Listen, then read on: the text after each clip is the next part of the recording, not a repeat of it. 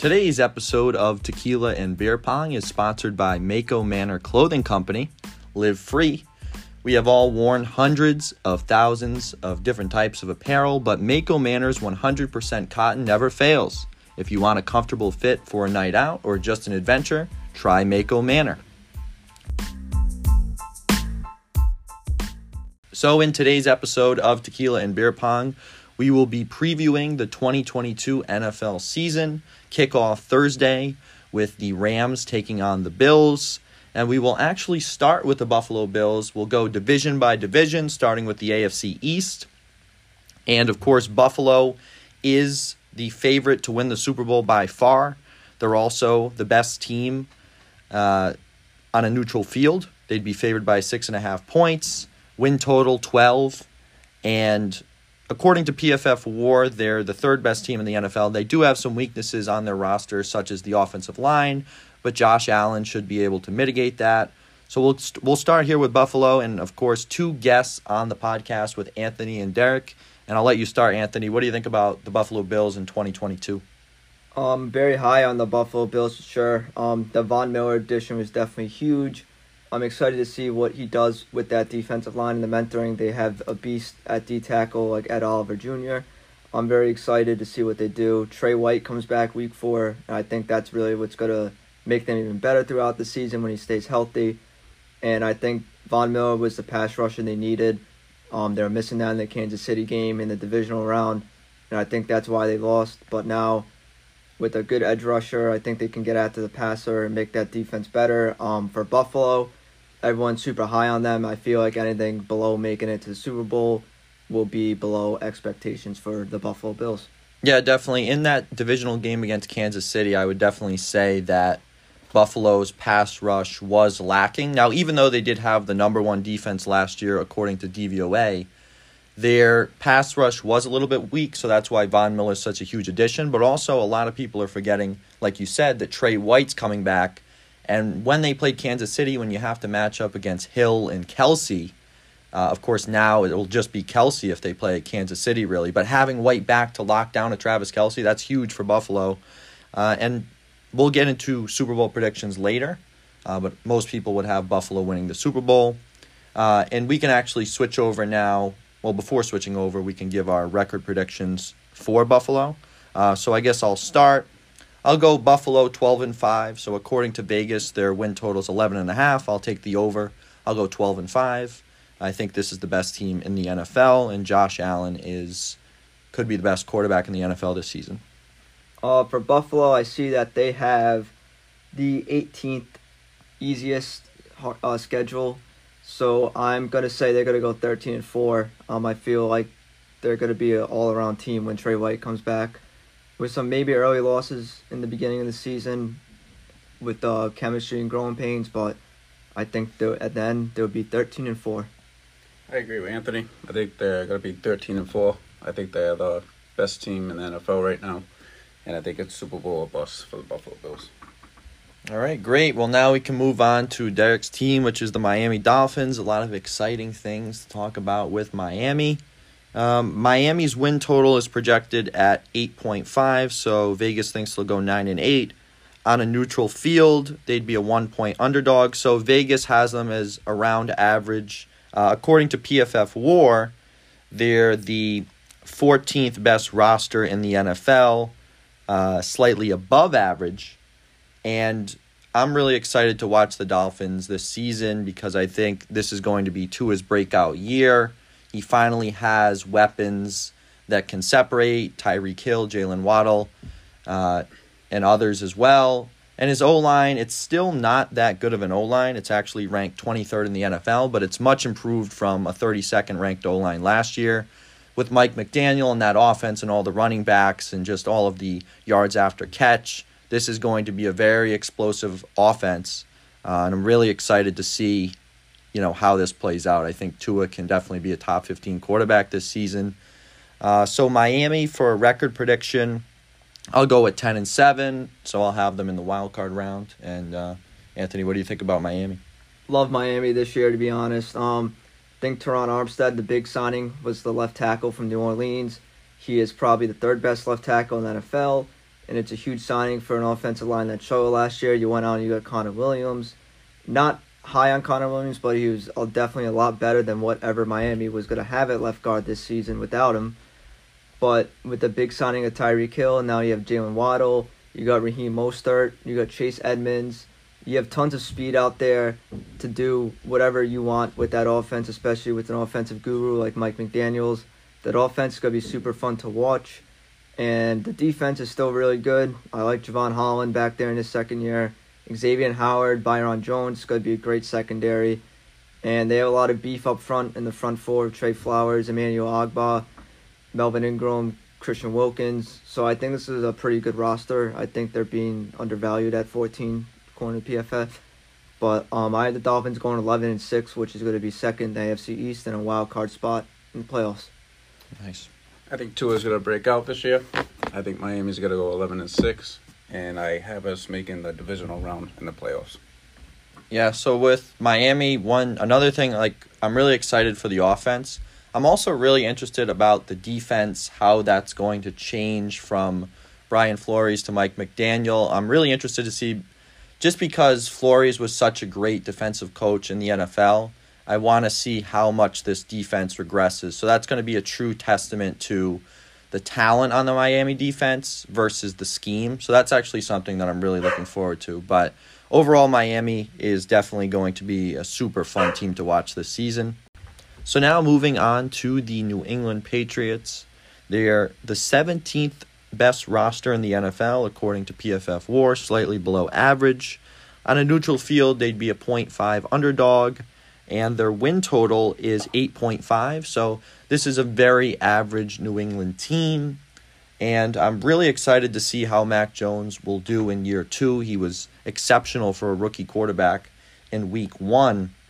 Uh, I'm also pretty nervous just because I'm not sure if Bill Belichick is doing enough to surround Jones with an elite weapon. You know, with Joe Burrow, he has Ja'Marr Chase, and Josh Allen has Stefon Diggs, and, you know, Justin Herbert, he has Keenan Allen.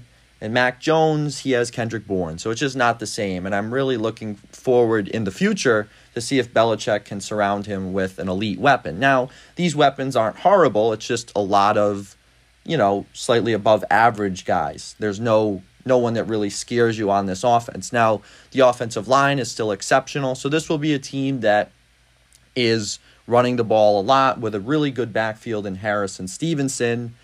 And defensively, there are a lot of worries as well.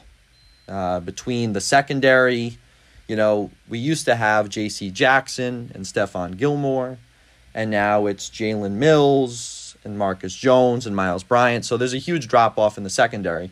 Safeties are still great on this team. I do worry about the linebackers. There's a lot of unproven guys in the linebacking corps and they really need to get faster. I think they did that with signings like uh, Mack Wilson and Josh Uche should play some more this season. Still not anyone that really scares me on the defensive line in terms of pass rushers. I don't think Judon is elite. So for the Patriots this season, uh, we said that their win total is eight and a half. So I'll take the over on that. I'll go with nine and eight. So what do you think about New England? So with New England, it's not the best of rosters. I feel like this kind of one like the worst rosters we've seen in a while with New England for sure.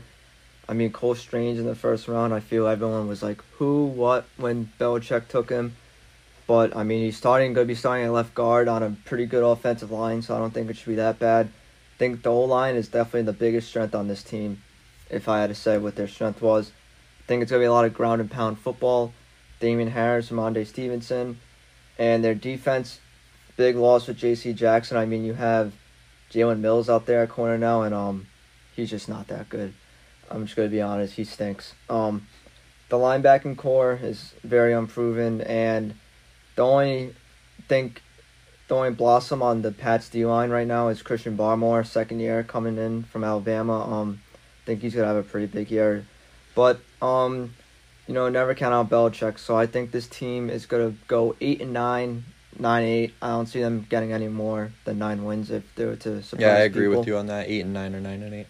Yeah, so um, I'm excited to see maybe what Mac Jones does now in his second year, but I don't have too high hopes. I think about eight and nine, nine and eight is gonna be the Patriots' prediction. Yeah, there's nothing on this team that excites me. So I'm gonna predict New England going seven and ten. I think Bill Belichick's in over his head, having Matt Patricia run the offense, and I think it's gonna cause a lot, lot of problems for Mac Jones and the rest of the team. Oh yeah, especially with Joe Judge too. Oh, the guy called QB sneak on third and nine for the Giants. That's not who I want calling plays.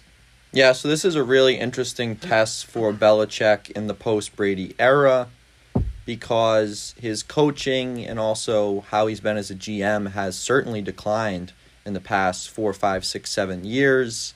And there's a big question of has he been able to adapt to the new era of the NFL? And we'll probably be able to answer that question in the next three to five years. But this is really an interesting case study of how is Bill Belichick really going to do in this post Brady era. So that's certainly interesting. And now we'll move on to the New York Jets. According to PFF War, they have the 25th ranked roster in the NFL. So it's actually a lot better than previous Jets rosters that normally rank like 30th, 31st, or 32nd.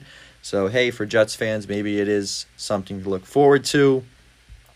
So, on a neutral field, they would be six point underdogs against the average team, and their win total, according to Vegas, is 5.5. So, one thing about the Jets, I will say, is they have really improved their offensive line. According to PFF, it's the 13th ranked offensive line in the NFL. So, that I'm really excited for because coming out of college, I really liked Zach Wilson at BYU, and I still think he can be a good quarterback in this league. I just want the Jets to surround him with capable weapons, and they do have some good weapons now. Uh, Corey Davis, who broke out a few years ago in Tennessee, Elijah Moore, actually had a pretty decent year last season in his rookie campaign, and now they get Garrett Garrett Wilson as well. So the Jets have sneaky good weapons. They have a sneaky good O line. So I'm really hoping that maybe Zach Wilson can break out this season. He really needs to cut down on the turnovers. Uh, in terms of the Jets' defense, um, so that I wouldn't say it's a terrible defense, and obviously uh, Sauce Gardner is going to be really interesting to watch. And they actually did get Jordan Whitehead from Tampa, who is a, an excellent safety. Um, they have some other pieces, Kwon Alexander linebacker and Carl Lawson, defensive end. So I wouldn't say it's you know anything special, but I wouldn't say it's a bad defense. No, this Jets team is not that bad actually. Um, the only thing I do have to say with the Jets is that they do have the fifth hardest schedule in the NFL for such a young and growing team. Um, they do have weapons for Zach Wilson. They did get an upgrade on the O line with Laken Tomlinson from the 49ers. But I think losing Mekhi Becton is huge as he's, you know, one of the best linemen on that team. Uh, already injuries are becoming a problem for him, but I think this team shines with the front four. Um, love John Franklin Myers, love Quinnen Williams, and uh, even Sheldon Rankins as a D tackle too is amazing. And my biggest thing for them was getting Jermaine Johnson in the second round, who many believe thought was going to be a first round draft pick.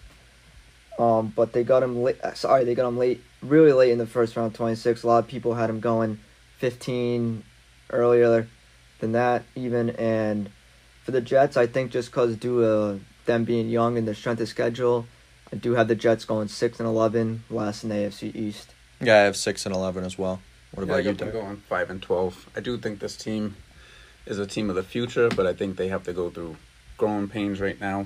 And uh, I got them at 5 and 12. All right, so let's switch over to the AFC North. We'll start with the Baltimore Ravens. According to PFF War, they're the 13th ranked roster. And on a neutral field, they'd be a two point favorite against an average team. Their win total is pretty high at 10.5, so Vegas thinks they'll have around 11 wins. Obviously, this team was decimated by injuries last season with J.K. Dobbins being out, and I believe also uh, Marcus Peters was out last season. Uh, I do think this team is being a little bit overrated by the markets. I think the markets have this team definitely winning the division. And I just don't really know about that because, other than Lamar Jackson in 2019 when he was all time, since then he's I know he's been hurt, but he really has regressed a lot. And their offensive line for Baltimore, it's ranked 17th, so it's around pretty average. And other than Mark Andrews, there's really no elite weapon. I guess you could call J.K. Dobbins an elite weapon. So this team is really going to have to run the ball, and their O line isn't spectacular. Defensively, uh, it's okay, but it's not like the Baltimore defenses of the past. Of course, they have Campbell, who's getting up there in age, and I mean, so is Justin Houston. Obviously, I think the secondary is the strength of this defense with, you know, Humphrey and Peters. They have Marcus Williams at safety. So I'm not as high on Baltimore as Vegas is. I would have them probably going 10 and 7 and I think they could possibly miss the playoffs with tiebreakers. Yeah, I have to say I agree with that. I think 10-7 for the Ravens is pretty fair. Um, to be honest, I do like the Tyler Linderbaum pick. I like the Kyle Hamilton pick that they got. They had a pretty good draft, I would like to say. Oh, they're but, a super good drafting team. Always. Yeah, I agree with that. Their secondary is very strong. Um, Marcus Williams, Marlon Humphrey, Kyle Fuller, you know Peters. That's a great secondary. Uh, Chuck Clark, great secondary. Um, their edge rushers are pretty old with Calais Campbell and Justin Houston, so I think it's gonna be a lot of coverage sacks. My thing is the offense; they don't have receivers. Um, maybe Rashod Bateman breaks out, but we'll see how J.K. Dobbins does back um, coming from injury. But I think the Ravens ten and seven. Um, this isn't, you know, the best roster they've had. I think they definitely need to go out and get a wide receiver one sometime soon. And I wonder what they're gonna do with Lamar Jackson. Is he gonna be here next year? You know, he's representing himself, which you gotta respect. Trying to get his contract, trying to get his money. You know, I think he deserves a big contract. To be honest, he does a lot for that team. I feel like with no weapons. Um, so I had them ten to seven. Yeah, Baltimore going ten and seven. And I also think Lamar Jackson is going to try to do too much, knowing that he wants to get that contract with the Baltimore Ravens. And I think it's just going to cause chemistry problems. So I got them going 10 and 7. I also wonder if him doing too much could lead to a higher risk of injury. I feel like he does a lot every year, though, with those. No, but just running. taking like unnecessary hits, maybe. I don't uh, know. He's pretty shifty. Not many hit him. He, he is, but you just wonder with this contract stuff, you know, how is that going to affect his play? I think he has the mindset of like I like you've seen what he's done, pay me, but we'll see. Mm-hmm. That's gonna be an interesting storyline throughout this NFL season. Definitely. So now we'll move on to the reigning AFC champions and the Cincinnati Bengals.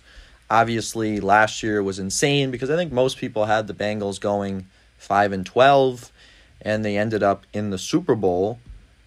And this offense is pretty incredible with Joe Burrow and his connection to Ja'Marr Chase. Arguably the best wide receiver corps in the NFL with Chase, Higgins, and Boyd. According to PFF War, they have the second best roster in the NFL. So this is pretty interesting that according to War, Cincinnati is exceptional but according to the markets, the markets are not as high on Cincinnati. They're only two point favorites against an average team on a neutral field, and the projected nine and a half wins, so 10 and 7.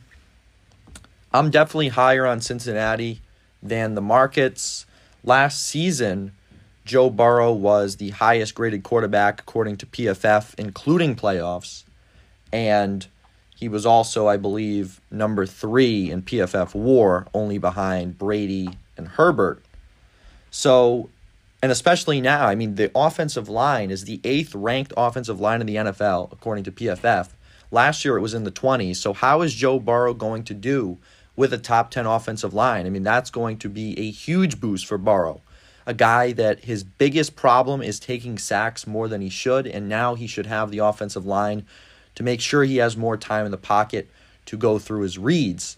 Defensively, Cincinnati is a pretty solid defense. It's probably a top 15 defense. They have a lot of studs, especially at safety with Vonn Bell and Jessie Bates, and some exceptional pass rushers with Hendrickson, who was spectacular again last year, and also Sam Hubbard. So, this is a really good team. I have I know the markets have Baltimore winning the division, but I have Cincinnati winning the division at 11 and 6. A lot of people are talking about Cincinnati regressing, uh, but I just think the roster is too good to regress. Yeah, I don't know why they have them this low. Um, to be honest, I think the Bengals easily win the AFC North. And if this was going to be a team that the Bills lose to, this would be the team that would take down Buffalo for sure. Um, they just got huge upgrades on the offensive line with La'el Collins and Alex Cappa, so I think that right side of their line is totally solidified now. This team just needs to stay healthy, and they'll be golden. Um, you know, Joe, Joe Burrow obviously has one of the best receiver trios in the NFL. And this defense isn't terrible. Like you said, Trey uh, Henderson broke out last year with the Bengals. Like that secondary with Bates. Uh, they do have Mike Hilton, who is known to be one of the best slot corners in the league. So I like this team a lot. I actually have the Bengals going 12 and 5. Even though they have a really hard schedule this year, they do have the roster to compete, and I think they are better than a lot of the teams in the NFL. Zac Taylor is a great young coach, up and coming. I love it. I think the Bengals are going to have a great year. Yeah, I agree with you. I've got them going 12 and 5, and I have them in the AFC Championship against Buffalo Bills. So I uh, here's a question I wanted to ask you. Do you think the Dolphins and Bengals could meet in the playoffs? Both of them? Yes. Yes. Play each other. Play each other in the playoffs? Yes.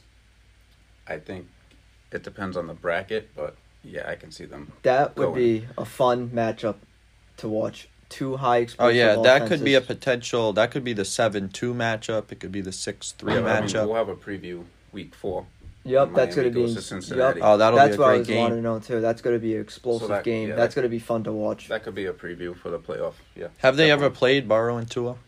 The last time Miami played Cincinnati, Burrow was actually hurt. Oh, okay. Yeah, Yeah, that's a It was- year- wow. So it's going to be like Alabama, LSU all over again. That's good. That's yeah, going to it's be a great, game. game. So now we can move on to the Cleveland Browns, probably the biggest question marks out of any team in the NFL. We don't have a PFF war ranking for Cleveland because they're going to switch quarterbacks from Brissett to Watson later in the season. And this has just been a really tricky team for the markets. Uh, they're two point underdogs against an average team on a neutral field, but of course that's going to change with Watson. And their win totals at eight and a half, so nine and eight. Uh, so Cleveland still has the number two ranked offensive line in the NFL, an exceptional offensive line for Jacoby Brissett and eventually Deshaun Watson. Uh, but they definitely have problems with weapons. Now, Njoku is great. Chubb is spectacular. Kareem Hunt if he plays. But my problem would be the wide receivers outside of Amari Cooper. Uh, they're they're pretty weak at wide receiver. Defensively, they do have a really good defense. They have a lot of speed on defense. Myles Garrett, one of the top five best defensive players in the NFL. Uh, they also have Clowney opposite of him. And JOK was sensational last year, and I only think he's going to get better at the linebacker position. Really good secondary, too. John Johnson III is a fantastic free safety, and they have some quick corners with Ward and Newsome. So this is a pretty this is a really good roster. There's just too many question marks. Like Deshaun Watson's not going to play for what is it? 12 games? Like 11 games, 11 you know. games. So Too much time in that massage parlor room. so by then, I mean, I don't think they're going to be able to make playoffs. Uh, so I I actually would have Cleveland at around like 9 and 8 missing the playoffs. Yeah, um, just because of the whole quarterback situation, still an amazing O line. I think this is just another ground and pound team. Obviously, you have Nick Chubb, who I think is easily a top five running back in the NFL. He's a beast. Love him. And then obviously you talk about the defense. You have the best edge rusher in the NFL, Myles Garrett. If you're not including Aaron Donald, obviously, I think it's Myles Garrett. Um, but the defense is pretty strong, especially JOK, like you said, big steal in the draft last year. He's just going to get better. I love Denzel Ward. John Johnson's a beast. This is a good defense. I think this team can surprise even with Brissett at quarterback. But, you know, Amari Cooper does have his concerns, you know, being injuries at times. I like Anthony Schwartz. He's a speedster. I'm just uh, excited to see what they do with him. But I think this Cleveland team, just due to, you know, their quarterback, if they can win some games, they do have the eighth easiest schedule in the NFL. So if they do win some games and Watson comes back week 11, week 12, and they're like in a good position, this team can probably go like 9, 8, 10, and 6 with Watson if he comes back and they have a good record. And they probably But- have one of the best running back rooms in the NFL. yeah, maybe if the Kareem best. Hunt plays though, if because I know he wants. They out. also have uh, Johnson too. Yep. I So- just think it's gonna be too late. Yeah, I Watson agree. Comes back. Yeah, we'll Yeah. see though. But they they have the roster to hold up an average. You just need some average quarterback play. Yeah. Like I said. I have Cleveland going eight and nine. Yeah, even if Cleveland went ten and six, like I said, or nine and eight, I think they still make playoffs just due to the crazy AFC West and Miami this year stepping up. So what do you have them? I would say the Browns probably gonna go about nine and eight, ten and six, Ten and seven. ten and seven. Yep. All right. So moving on now to the Pittsburgh Steelers, according to PFF War, twenty seventh ranked roster. So it's not a good roster. And on a neutral field, they'd be three point underdogs. Their win total is at seven and a half. A lot of question marks with Pittsburgh too, just at the quarterback position. Trubisky was just named the starter. Obviously, Kenny Pickett is going to be really interesting if he ever gets a chance. Uh, they do have some decent weapons. Uh, Diontae Johnson and Najee Harris and Pat Freiermuth. Uh, the offensive line, though, that is a huge concern. The 30th ranked offensive line, and it was terrible last year. I mean, that is just not going to be good for the quarterbacks on that team. And defensively, they've regressed a lot. Uh, the secondary is actually not very good at all outside of Minkah Fitzpatrick. And the reason Pittsburgh's defense can be pretty solid is because of that really good defensive line with one of the best players in the NFL and TJ Watt and also Cameron Heyward. Uh, but yeah, I'm not very high on Pittsburgh at all. I would probably have them going seven and ten just because there's too many question marks with quarterback and offensive line. Yeah, this O line is terrible. They got James Daniels from Chicago, who's pretty good, and that's the only bright spot. I love this receiver room though. You know, Diontae Johnson, George Pickens, and Claypool. I think is a pretty solid roster. Even though they let Juju walk, I think that's fine. Um, but Dan Moore Jr. left tackle has had a strong preseason, so we'll see if he can hold it up in the regular season. But obviously, the front seven is where this team really shines with T.J. Watt, Myles Jack, Devin Bush, Alex Highsmith, who's been playing well, Larry Ogunjobi. You know, this is a good front seven. Cameron Heyward. So I think this front seven is really the strong point of this team, along with their receivers. But I just saw that Mitch Trubisky has officially been named the starter for Week One, so I'm kind of excited to see how he does, maybe. But I think Kenny Pickett, uh, Kenny Pickett is eventually going to start maybe around Week Six, you know, mid-season, I would say.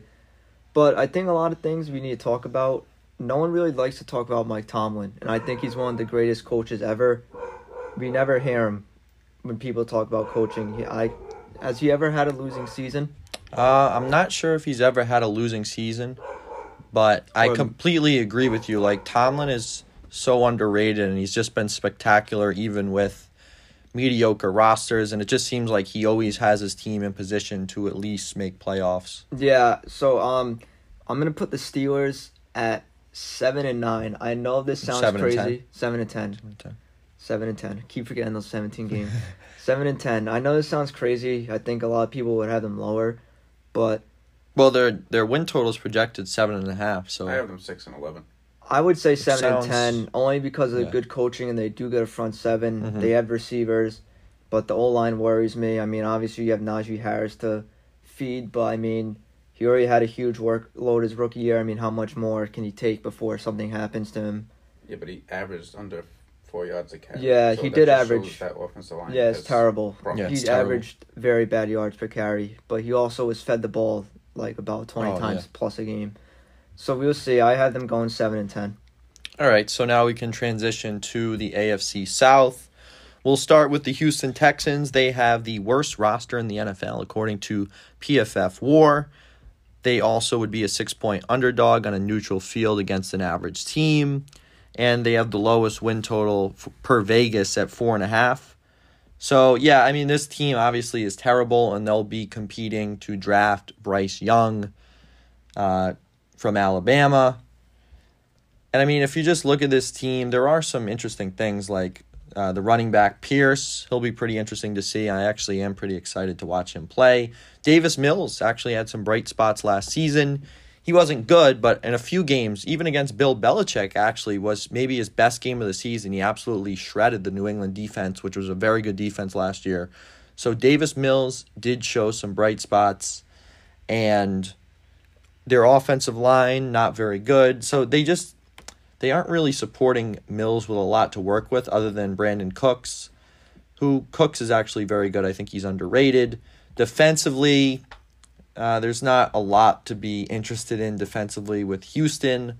Personally, I'm really excited to see Derek Stingley Jr., one of my favorite players of all time in college. Uh, one of the best cornerback prospects in the history of college football. So I'm just really excited to see how Stingley does in the NFL. But not a lot to talk about with this team. I'll say they'll go uh, five and twelve. Yeah, five and twelve is probably exactly where I would have them at. Um, I excited to see what Davis Mills does. He's not. I feel like he did shine at times. You know, no one really knew who he was, but he did step in and have some good games with the Texans, which don't really have a roster for him. Brandin Cooks is obviously the best offensive player on this team. You know, he puts up a thousand yard seasons all the time, no matter who his quarterback is, what team he's on, and I feel like he's never really talked about. But I mean, unfortunately, what happened to John Metchie, the cancer and all that, he won't be playing this season, and I was very excited to see what he could do. But I love the Kenyon Green pick from Texas A&M in the first round on their old line. Excited to see what Dameon Pierce can do, but other than that this team's not exciting. I mean, defense, you have Derek Stingley Jr. I like Desmond King. He's one of the best slot corners in the league, probably right behind Mike Hilton. So maybe that secondary can have some flashes and shine, but other than that, this team's about 5 and 12 last in the AFC South. Yeah. I actually do like Mills, and I don't think Houston is going to be looking for a quarterback in next year's draft. But I do have them going 6 and 11, and I really like the uh, Dameon Pierce pick, and I think that's going to, you know, make their run game a whole lot better than what what was last year. So Yeah. you think Mills is going to be so say so you said that they're going to go six and eleven. Yes. So you think if they have a top five or top ten pick, they won't go quarterback? I don't think they will. Um, I- I it really- would I have really to like depend Mills, who's there. but- I feel like, you know, if they're in If the, Young or Stroud, if they're in the contention for Will Anderson Jr., the edge from Bama, I think that's who they'd have to go with. He's easily the best player coming out of that draft class. But I said five and twelve just because Texans do have the fourth hardest schedule in the NFL, and they do not have the roster to compete with top tier teams. Yeah, I do like Mills. I don't think they're going to go quarterback next year. I think if Bryce Young or C.J. Stroud are available, so say they have the one or two pick, they're going to have to go quarterback just because there's too much value to that pick in terms of wins compared to any other position in the NFL. It's always good to have another as many quarterbacks as you can on a rookie contract if you know that you don't have a Josh Allen or a Patrick Mahomes or a Justin Herbert or Joe Burrow. Uh, so it'll be interesting to see where they finish. But now we'll move on to the Indianapolis Colts. According to PFF War, they're the 18th ranked roster, slightly below average. Looking at their rating on a neutral field, they'd be a one point favorite against an average team on a neutral field, and their win total is at nine and a half. At first, I thought Vegas was overrating Indianapolis. Now they have kind of dropped them a little bit in their rankings in terms of wins and Super Bowl odds. Uh, but yeah, I, I thought Vegas was overrating them. Matt Ryan will be interesting to see how he does now with a good supporting cast because back in 2017, even 2018, he was a very good quarterback, and Atlanta just didn't have anything to surround him with. So now that he has Jonathan Taylor, arguably the best running back in the NFL, and also he has a very good offensive line, which he did not have in Atlanta. That's going to make a huge difference. Now, Pittman, I think he's going to really shine this season. Outside of him, they don't have a ton of weapons, but I think this they're putting Matt Ryan in a huge position to succeed, just like they did with Philip Rivers a few years ago.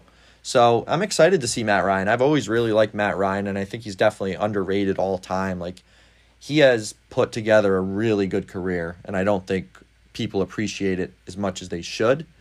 Uh, defensively, Stephon Gilmore now on the Indianapolis Colts, so Oof. that's going to be exciting to watch. One of my favorite corners of all time. They also have Kenny Moore. So this is a pretty, in terms of corners, they're pretty good. Uh, one of the best linebackers in the league, and Shaquille Leonard. And obviously, up front, defensive line, they have a pretty solid line with uh, Kwity Paye, DeForest Buckner. And, uh, I mean, this defense is probably top 15. Could could even be higher. Yeah, um, like you said about Matt Ryan, he very is underappreciated. I feel everyone now just knows Matt Ryan for twenty eight to three. Sorry to bring that up, Falcons fans, but that's all people just joke about, make fun of him for now. But he's had an amazing career, and the Colts do have a monster of an O line. Obviously, you can't talk about this team without talking about left guard Quenton Nelson, who's easily the best left guard in the NFL and has dominated ever since he came in the league.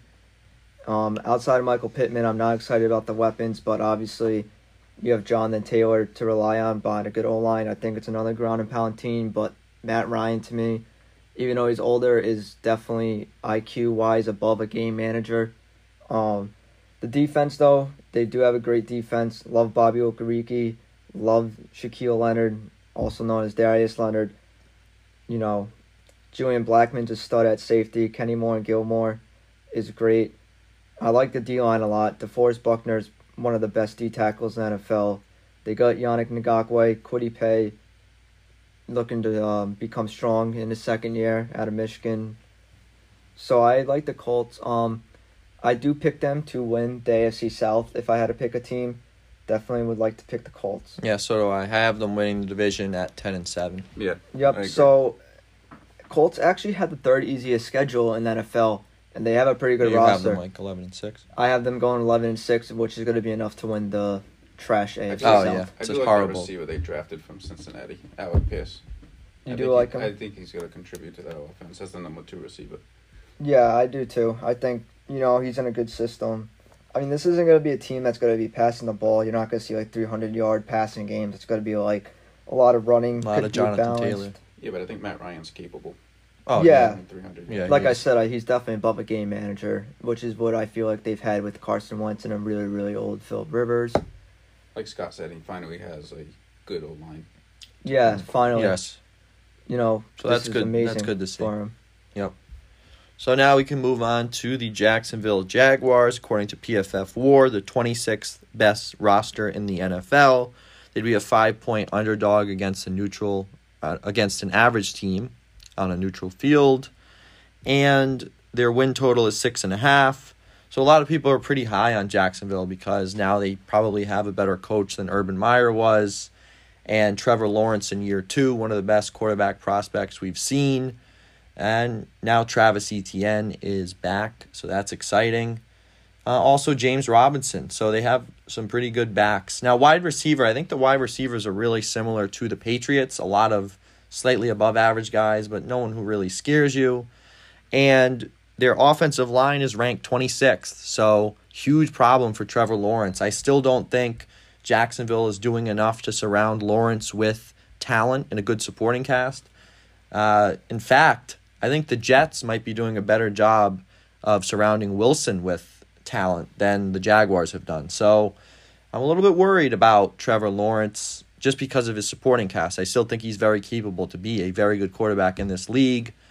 And if you look defensively, so they do have Darious Williams now from the Rams, uh, which was a pretty solid pickup, and Josh Allen on the defensive line. Uh, but this defense isn't really that good. It's not like Sacksonville in 2017. Uh, so I think this team will be better than last year. I'll probably go with 7 and 10. I think Lawrence will make a, a step up. I think he'll be better. Yeah, it sounds reasonable. Um, I have the Jaguars actually going about six and eleven, maybe even seven and ten. You know, twelfth easiest schedule, so they're about average schedule wise. But um, like you said, they didn't really surround Trevor Lawrence with a lot. I mean, they got Brandon Scherff from the Washington Commanders, who's an excellent guard. Um, unfortunately, I'm not a big fan of Christian Kirk being paid tons of money to be a wide receiver one in Jacksonville when all of his career he's been wide receiver two three behind Hopkins in Arizona. Um, this defense though is kind of underrated in my opinion. Love Josh Allen, DaVon Hamilton's really good. Um, I love the Devin Lloyd pick in the first round they got, and Shaq Griffin and Darious Williams are pretty good corners. Excited to see Andre Cisco at free safety from the Cuse. Um, and even Travon Walker done one pick. I don't think that he was really even the number one edge, and they took a number one. Um, I personally think Kayvon Thibodeaux is going to have a better season and be better, but we will see throughout the careers. But um, I think this team's going to struggle. You know, this O line definitely big, uh, big question marks. They did sign Evan Engram at tight end, athletic, but he can't catch the ball. I do know that watching him all of his all of my life as a Giants fan when he was here. so um, I think seven and 10, 6, 11 is pretty reasonable for Jacksonville. Yeah, I got them going five and twelve.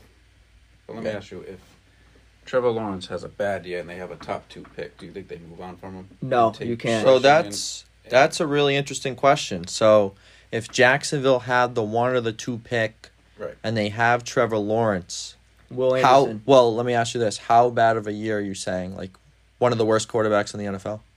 Yeah, if he's a bottom five quarterback. If he's a bottom five quarterback, I would be very surprised. I don't think. well, he he's just be. he's just saying hypothetically. I don't think he I- will be I either. don't think he will be. But either, hypothetically, yeah. if he's a bottom five quarterback and is horrible, I mean, mathematically, it would make sense that you'd have to, you'd have to take another potential elite quarterback prospect in Young or Stroud or whoever else comes up, because whoever else you draft, unless yeah, whoever else you draft, just in terms of wins, is not going to be even close to what a quarterback could provide. So I'm just I'm in the opinion that if you don't have a, a good quarterback because and you have a one or two pick, you got to go quarterback again. You got to keep going quarterback until you find the quarterback.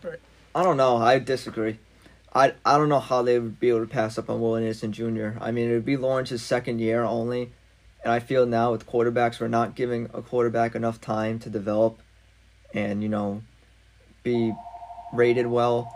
In my opinion, um, I feel like now we're just gonna go into like year two, and the quarterbacks are just giving up on. It's ridiculous. Well, I'm not saying I'm not saying give up on Lawrence, but I'm saying you could have a QB competition between Young and Lawrence. Yeah, but I feel like you took Lawrence one overall. What two drafts ago now? I don't think you So can give who- up who on were- If him. he's a bat, uh, like one of the worst quarterbacks in the league. I know, but he doesn't have the best O line, and his weapons aren't super amazing. So I feel like Well, who's this player you want them to take? Will Anderson Jr. If they had the What number one position? pick, he's an edge. I mean, Edge is just not going I to feel- affect yeah, the but game like- as much. Yeah, but I know like Yeah, but it quarterbacks doesn't better, improve but I their feel like you offense. want an amazing edge rusher who can change the game too. I mean, like look at like Aaron Donald, right, I Myles understand that, Garrett. but that doesn't help Trevor. Because then you're still stuck with Trevor Lawrence, who's awful. I awful. know, but then like you know during like free agency, you could try and sign weapons and stuff like you Like I, know said, I don't think he will be bottom five. No. but I no like hypothetically, Yeah. I just think they Hypothetically, have to take. I Young still don't Stroud. think I agree. I don't think so. I mean, we'll see. Doug Pederson's a pretty good coach. I liked him. I'm surprised Philly moved on him. He did take Nick Foles to Super Bowl, so I mean, we'll see. Yeah, so it's interesting to see definitely on Lawrence how he's going to be this year. I I've always liked Lawrence, uh, not as much as some other college quarterbacks. Like I didn't like him as much as Burrow, but all right. So we can move on now to the last team in the AFC South, which is the Tennessee Titans. The fifteenth ranked roster according to PFF WAR, slightly below average. And if we're looking at their rating on a neutral field, they'd be a 0.5 point underdog against an average team on a neutral field. Their win total is at nine and a half, so it looks like they have the same win total as Indy. Uh, in terms of this team, so Tennessee, 27th ranked O line, which is awful. Uh, I do like Tannehill. He's been a top 15, even borderline top 10 quarterback for the like past two, three years. He's been pretty. He's been underrated. I'll tell you that. Derrick Henry comes back. The big problem with Tennessee is no more AJ Brown, no more Corey Davis, no more Julio Jones. Like the weapons outside of Robert Woods, who I wouldn't even say is a wide receiver one at this point. They do. They did get Treylon Burks now, but a lot of question marks with this with this offense. I don't think Tennessee is not doing a good job of surrounding Tannehill with weapons. Like other than Derrick Henry, he does not have a lot to work with. Defensively, they have the best safety duo in the NFL with Hooker and Byard. Uh, Kristian Fulton will be interesting to watch this season. Uh, and they have some players, some good players on the uh, defensive line, Jeffrey Simmons. Um, so the defense is definitely improved from how it was a few years ago. Still don't think it's like anything special though, other than the safety duo. Um, I'm gonna have to disagree with you on the best safety duo in the league. I think that goes to Buffalo with Micah Hyde and Jordan Poyer. No, you can definitely argue that. Yeah, I think yeah, those are the two best. So- I'd say. They don't really have a wide receiver one. Robert Woods coming off huge injury, and I think he's aging now. So I feel like at this point in his career, he's He's a wide receiver too. Yeah, he's not a wide receiver one. And this O line did get worse. Um, all they really have is uh, Taylor Lewan left on this offensive line, and that's really it. Um, I mean, Derrick Henry's obviously a beast. and He just trucks through everybody. Uh, they do have Jeffrey Simmons on D line, who's amazing. They have the most overrated pass rusher in the league in Bud Dupree. I've already said that many times. Playing next to T.J. Watt, states uh, stats were inflated. Um, I like Caleb Farley coming into his second year. I'm excited to see what he can do. Kristian Fulton's another young corner. It's a young corner group, but I just don't think this roster is super amazing. I do like Mike Vrabel coaching. They don't play in a tough division. They do have a pretty hard schedule this year, about one of the top ten hardest. But um, I'll I go. wonder what I'll they're go gonna like do. nine and eight probably. I'm gonna go like seven and 10, 8 Oh, and nine. Yeah, I think Um, they got to regress. Yeah, Oh, they- yeah. I think they're gonna regress. I excited to see, or waiting to see what they're gonna do if Tannehill is like playing bad. If they're are they gonna put Malik Willis in, are they gonna give Malik Willis any playing time? Yeah, this is um, Tannehill's last year, I think. Yeah. the Tennessee Titans. Because they got Malik Willis pretty much. Which late I- too. I'm I not. I'm not too happy about because I feel like they're not surrounding him with enough. It's honestly. I watched Tannehill for seven years. He's a startable quarterback, but he just doesn't have. He- He he can't push your team over the Yeah, edge. I I know his yeah. stats have been well and everything, but like he's a game manager. Yes. for them. That's like he AJ just has Brown. weapons. They Yeah, lost AJ Brown, so now he's stuck No with Julio either. I still think he's underrated, but I do think he's like he can't. he's like a little bit of above average Yep. game manager. Yes. especially I mean he did have like the line and Henry and everything, but now I do think Austin Hooper is gonna have a solid year. His lines his line did get worse, and he doesn't really have a true receiver one. We'll see what Jalen Burks can do, but I think seven and 10, Yeah, I got 9, going eight and nine. Okay. reasonable for this team. Yeah, so now we can move on to arguably the most difficult division since realignment in the NFL in 2002, which is the 2022 AFC West. And we'll start with the Denver Broncos, ninth ranked roster according to PFF War. They'd be a one point favorite on a neutral field against an average team. And their win total is at 10.5, which is actually surprisingly high, although they probably have a pretty weak schedule considering the fact they were not, they were probably last in the division last year, if I remember right. So this is really interesting. Russell Wilson to the Denver Broncos. He has been playing behind one of the worst offensive lines in the NFL in Seattle for many years. And he did have some great weapons in Metcalf and Lockett, but Pete Carroll is stuck in the olden times for the NFL. He does not have a modern offensive scheme at all for Russell Wilson. So now we get to see Russell Wilson, and the head coach for the Broncos now is Nathaniel Hackett, right, from Green Bay. So that's going to be a really good system for him. Uh, we saw what Hackett could do with Aaron Rodgers. Now we get to see what he can do with Russell Wilson. And it was really upsetting to me that Patrick is out for the season because I think he's one of the most underrated receivers in the NFL. So now they still have really good weapons. Javonte Williams due for a breakout season. Uh, Sutton and Jeudy. I mean, Sutton's great. I think Sutton's also underrated. Uh, it's a shame though that Patrick is out. Of course, Fant's now on Seattle. Uh, offensive line is ranked 16th, so it's I mean it's better than Wilson was playing with in Seattle. So I'm excited to see what Wilson can do because in 2019 that was his best season of his career, uh, according to PFF WAR. He was number one in the NFL, and he was also the highest graded quarterback in the NFL back in 2019.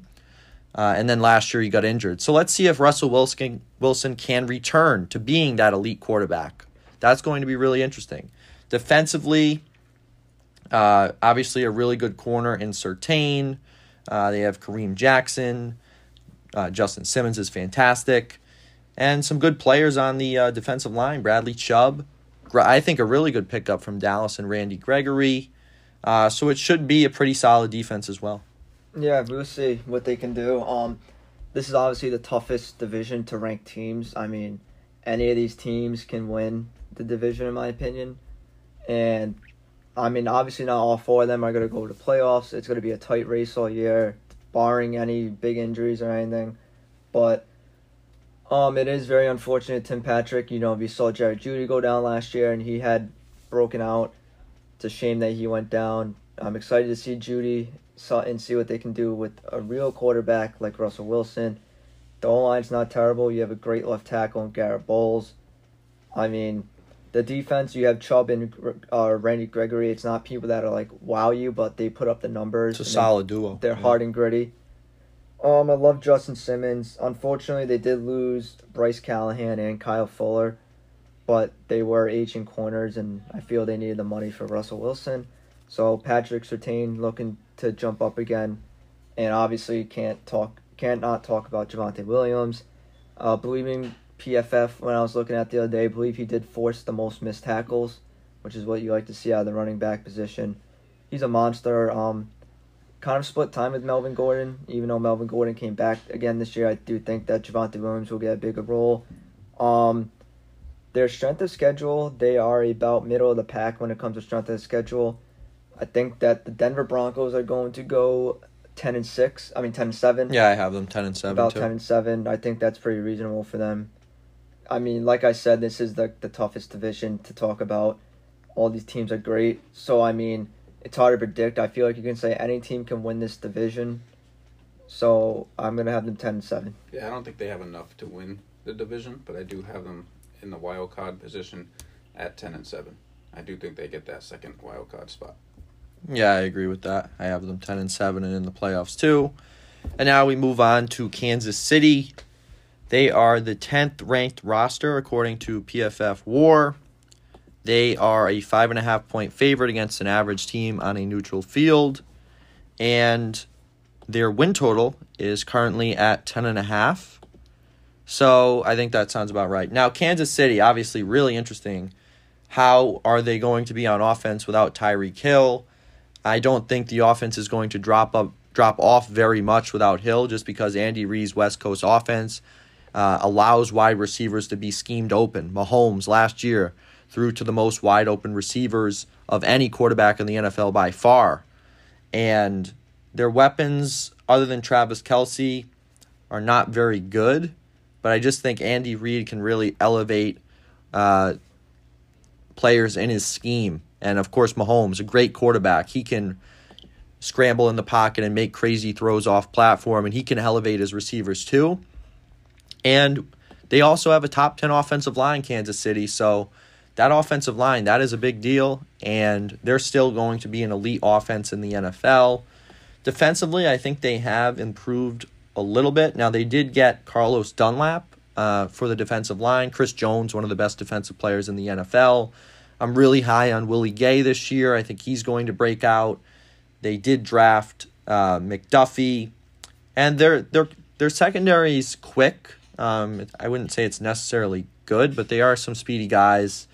I don't think the defense is awful. It's probably around average, maybe a little below average. But I mean, this team, I I think they're going to be competing for the division with Los Angeles. So I have Kansas City going eleven and six, and I mean, it's really a toss up between them and the Chargers for me for the division. Yeah, um, this O line's really good. Obviously, they saw that Super Bowl against uh, Brady that they needed to address it. They got Creed Humphrey last year, who was probably the best graded center. Trey Smith also at guard. They got Joe Thuney from the Patriots last year. Orlando Brown. This O line's great. Um, I do love the Skyy Moore pick in the second round. I think he's really going to shine in that Andy Reid offense. They did go get Juju. I mean, obviously no Tyreek Hills, but they do have a good receiving corps, in my opinion, still, especially with someone like Travis Kelce, who's obviously going to be getting double teamed and the main focus. Um, when it comes to defense, do like the linebacking corps with Nick Bolton and Willie Gay. I do like the safety duo of Juan Thornhill and Justin Reid that they got from the Texans. Excited to see what Trent McDuffie does. And uh, George Karlaftis, also their first round pick has been playing pretty well in preseason. I'm excited to see if that can uh, carry over. Um, I'm not a big fan of Carlos Dunlap. I think he's pretty old now and aging. I think he's just kind of a filling guy for them, to be honest. I think George Karlaftis will be starting over him. Same with Frank Clark, who's also aging and not as good anymore. But we will see. Um, the Chiefs I do have going eleven and six, just because of Mahomes and Andy Reid. Obviously, you can never count them out, especially a great offensive guru like Andy Reid. They do have the hardest schedule in the NFL this year, but they do have the roster to compete with top tier teams, in my opinion. Yeah, I do think they win the division at eleven and six, and I trust Andy Reid's offense to make them win that division. So you think 11-6 wins this division? Yes, Yeah, just because they're because they're they- all playing each they other. play So each Yeah, other, so they gotta have losses against each other. I Yeah. just think eleven and six gets the job done. Well, we'll see. and that sounds right because their yeah, I don't win see any total. of these teams going twelve and five. Yeah, because their win totals. I mean, the only teams with win totals according to Vegas at twelve would be Buffalo at Tampa, who have much weaker divisions. But I do think if a team does go twelve and five in this division, it'll be the Chiefs. Okay, I respect it. So now moving on to the Las Vegas Raiders. Really excited to see how Derek Carr can do with an elite weaponry around him. Davante Adams, arguably the best receiver in the NFL. Hunter Renfrow, maybe the best slot in the NFL. And also with Darren Waller. Now, the big problem with the Raiders is the offensive line, the 29th ranked offensive line. And according to PFF War, they're the 19th ranked roster, slightly above, av- slightly below average. So the thing with this roster is there's like seven amazing players, and like Adams, Renfrow, Waller. You can include Carr, who's pretty good, Crosby, Jones. There's like six or seven guys, and after that, there's just ma- this massive drop off, and that's why their roster is ranked 19th. So it's like a lot of high end players, and then the rest of it is not very good. So the Raiders on a neutral field, Las Vegas would be a 0.5 point underdog against an average team, and their win total is at an eight and a half. So Vegas thinks they'll go nine and eight. So obviously, offensive line huge problem. 29th ranked offensive line, and other than the defensive line, one of the best duos in the NFL, and Crosby and Jones. There's a lot of issues with the Raiders' defense, like we saw last year, especially in a division with Herbert, Wilson, Mahomes. Uh, this defense, other than the pass rushing duo, is going to be worrisome just because, I mean, the O lines in the division are pretty solid that these that Crosby and Jones are going to be going against, other than, you know, maybe the Chargers. But the char no, the Chargers have a pretty good O line too. So, yeah, I mean, I just think this is the clear fourth best team in the AFC West. I have them going nine and eight, missing the playoffs.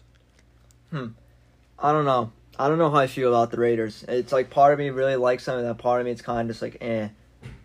But I don't know, like they have a very, very good offense. Just their offensive line is really, really bad. Colin is only shining point in this offensive line, left tackle, which is Carr's blind spot. So I guess if that's a spot you want to pick, then that's a spot you want to pick to have a good O line. But Hunter Renfrow really shined last year, and he was probably wide receiver one for them. I mean, Adams is obviously gonna be wide receiver one now, and Hunt is probably best wide receiver two. I would have to say, for a team, and then Darren Waller is obviously a beast. And then their defense, obviously, they went out. They got Chandler Jones. You know, Maxx Crosby shined last year.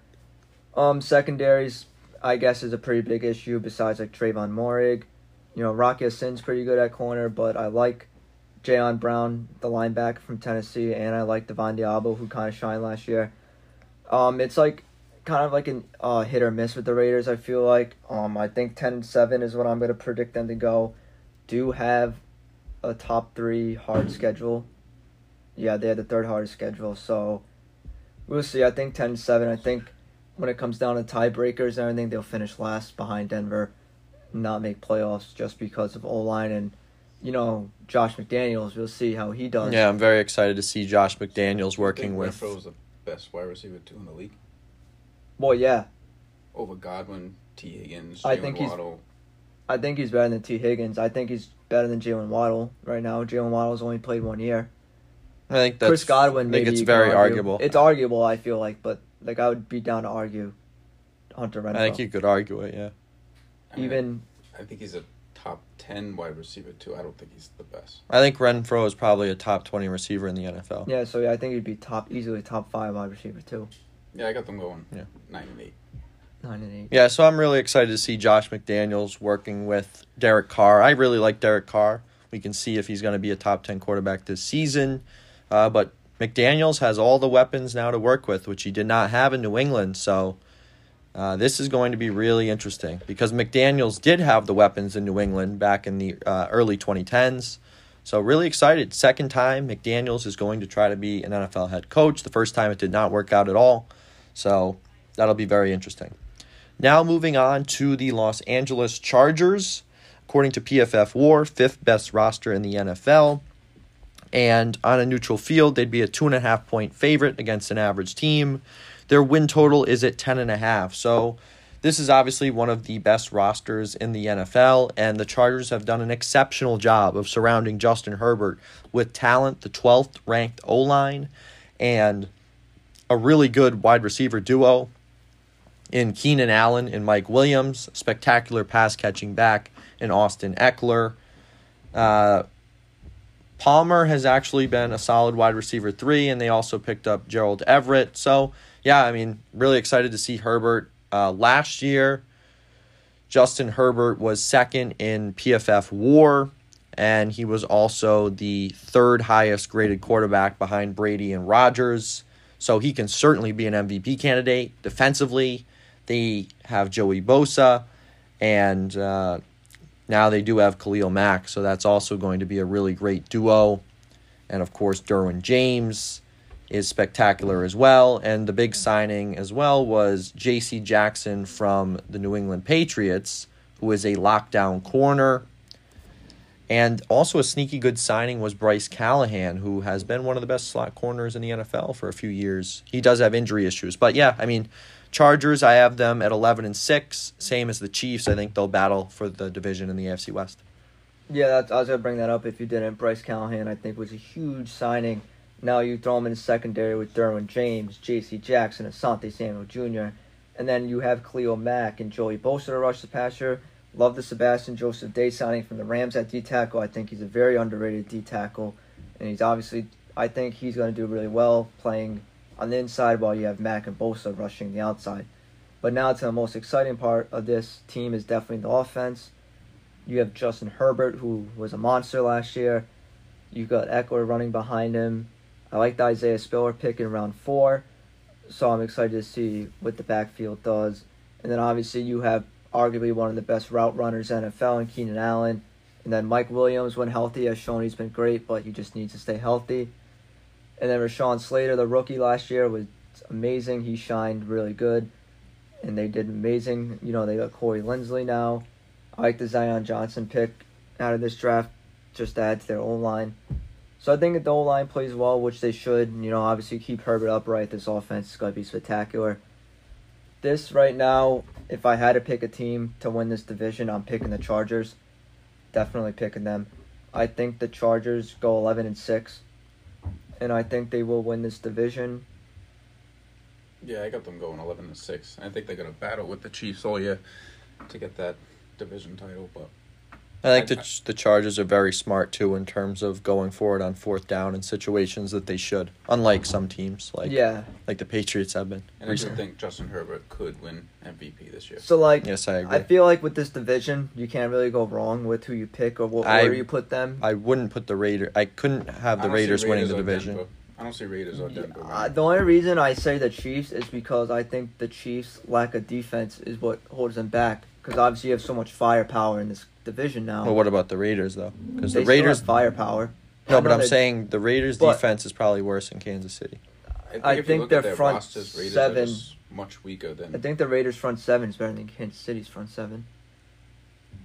Just in my opinion, though. Yeah, it's But like I probably said, is, this but the rest of the defense is This not. division is so tough, though. We'll Oh, see. yeah. Yeah. I think it's obviously going to be the most exciting division in football to keep watching and keep track of this oh, year. oh yeah. It's going to be insane. So we'll see how the AFC West plays out. But I have the Chargers winning it. Yeah, so now we'll transition over to the NFC, starting with the Dallas Cowboys. Number eight roster, according to PFF War. They'd be a two point favorite on a neutral field against an average team, and 10.5 win total, according to Vegas. So Dallas is very interesting. Dak Prescott last season was sensational from weeks one to six, I think, which was the Patriots game. He was an MVP candidate. And then he got hurt in that Patriots game on a late hit, which I think that affected either his ankle or a part of his knee. And ever since then, he hadn't been quite as elite. Like he was an MVP candidate. Um, so I and I've really liked Dak. Uh, he was elite in 2019. He was elite in 2016. Uh, and I also really love CeeDee Lamb. I think he was already arguably a top 10 receiver this year. I think this year he'll be a top seven receiver. Uh, Michael Gallup, a lot of injury concerns. Schultz is still a great tight end. And I love Tony Pollard. I think Pollard has been better than Zeke last year. Uh, and he really should be the lead back, but they won't do that because they're paying Zeke so much money. The the thing with Dallas is they lost Wilson and they also lost Cooper. So they don't have exactly the same weapons around Dak, but I still think it's good enough for Dak to be a top 10 quarterback easily. Uh, and the offensive line, obviously, it's still great. They did have a big loss, but they just signed uh, Peters now, who came out of retirement. So this is a, still a solid line. If if now Peters is 40 years old, I believe, uh, but he was still very good last year. If he can play at a high level, I think the O line will be fine. So that's a big question mark. That'll be something to watch in this Tampa game on Sunday night. Defensively, Demarcus Lawrence is excellent. Uh, Micah Parsons. This season, Micah Parsons might be a top two, top three defensive player in the league. I'm super high on Parsons. Uh, so they have a they have some stars on defense. They also have the most overrated player in the NFL, maybe, in Trevon Diggs, who will certainly his picks will not be as high this year. He may improve though as a corner. Uh, but yeah, there. I mean, the defense last year was actually elite. Uh, now, whether they're going to be the same this year, they lost Randall Gregory, who was actually very good last year. Uh, I still think the defense is going to be very good, but maybe not top five like it was last year. Um, I think Dallas is going to regress a little bit. I'll have them going ten and seven, competing with Philly for that division. Yeah, they, um, you talk about their defense with losing Randy Gregory. Um, I feel like even though they did lose him, they did get some good depth on the defense in free agency with Dante Fowler Jr., Anthony Barr. Um, Trevon Diggs is uh, don't get me started. I think he's the most overrated corner in the league. You have people talking about the top corner just because of the pick numbers, but he allowed a thousand yards, which is basically a running back season. Thousand yards, like that's just not good. And everyone just looked at picks, and picks are a terrible stat to use for corner because that means that the corner is targeted a lot. They're getting that much interceptions, but on offense, obviously big loss from Amari Cooper, but CeeDee Lamb is probably better than Amari Cooper in my opinion, and he's a monster. Michael Gallup has injury concerns.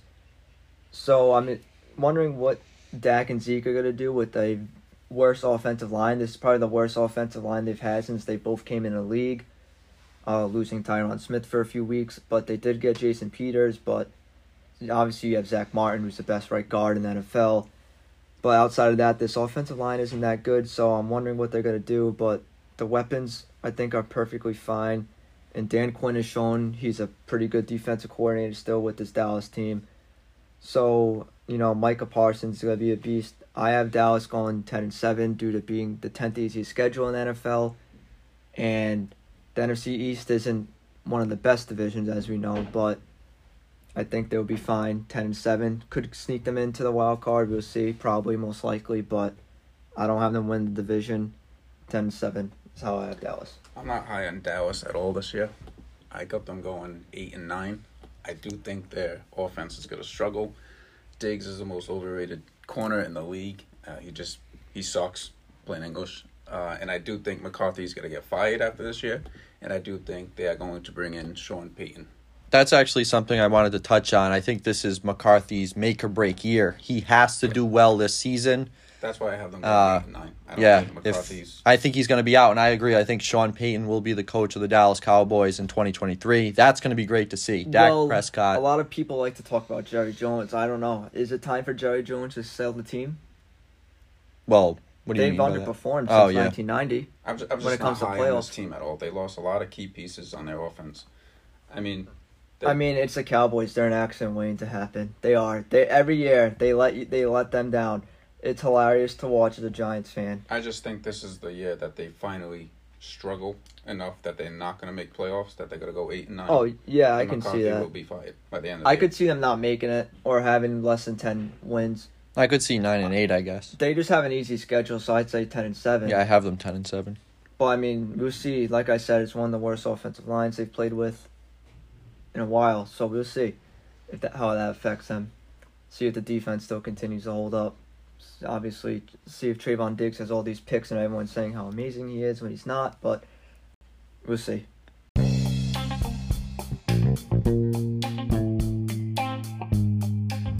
Now it's time for our call of the day, sponsored by XL Daily Fantasy Sports. Lineups for NBA, MLB, and NFL on FanDuel, all lineups processed with a self created XL lineup optimizer. Try XL DFS today. We have a call from Christopher. He's on the line. Chris, what do you have for us today? I was just wondering, where do you see the Cowboys finishing this year? And do you think Dak Prescott proves he'll be an elite QB in the near future, even with the such depleted um, receiving corps? Yeah, that's a great question. So, in terms of the Cowboys, I see them, like we already talked about, finishing 10 and 7. I think they'll definitely compete for the division with the Eagles. I do think the Eagles have the better roster. In terms of Dak Prescott, he was already an elite quarterback last year before that injury against the New England Patriots. He's already been elite in 2016 and 2019. So I think he certainly has that chance to be elite this season. Uh, the only question mark is no more Amari Cooper. But I think with CeeDee Lamb, who is going to be a top seven wide receiver this season, and there's no receiver I'd rather have than CeeDee Lamb in the next three, well, I'd say in the next five years, other than Ja'Marr Chase and Justin Jefferson. So I think Dak Prescott definitely has the tools to be an elite quarterback this season. All right, so now we can move on to your team, the New York Giants. According to PFF War, it's the 22nd ranked roster. And in terms of on a neutral field, they'd be four point underdogs against an average team.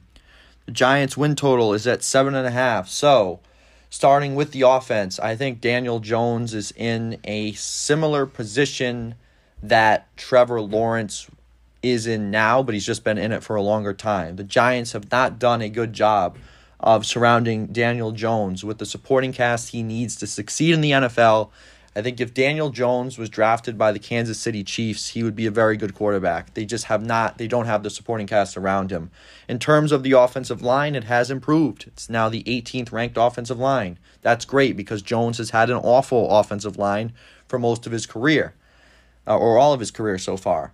Uh, I'm still very worried about the weapons in terms of injuries. I mean, a lot of these guys are injury prone. The only one I'm really excited for is Kadarius Toney. I think Toney could really break out this season and be maybe a top 30 wide receiver in the NFL. He has a huge upside.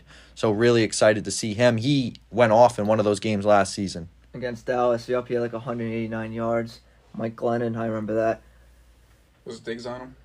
Yeah, he he cooked him. That explains it then. but uh, I'm gonna have to talk about this team for a little bit. I'm gonna rant right here.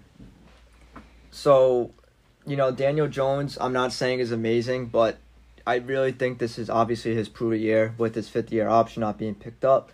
You have a new regime. You have Brian Daboll coming from Buffalo. You have Joe Schoen coming from Buffalo, which is obviously a very well ran organization. Brian Daboll was a huge reason of Josh Allen breaking out. So I'm excited to see what he can do.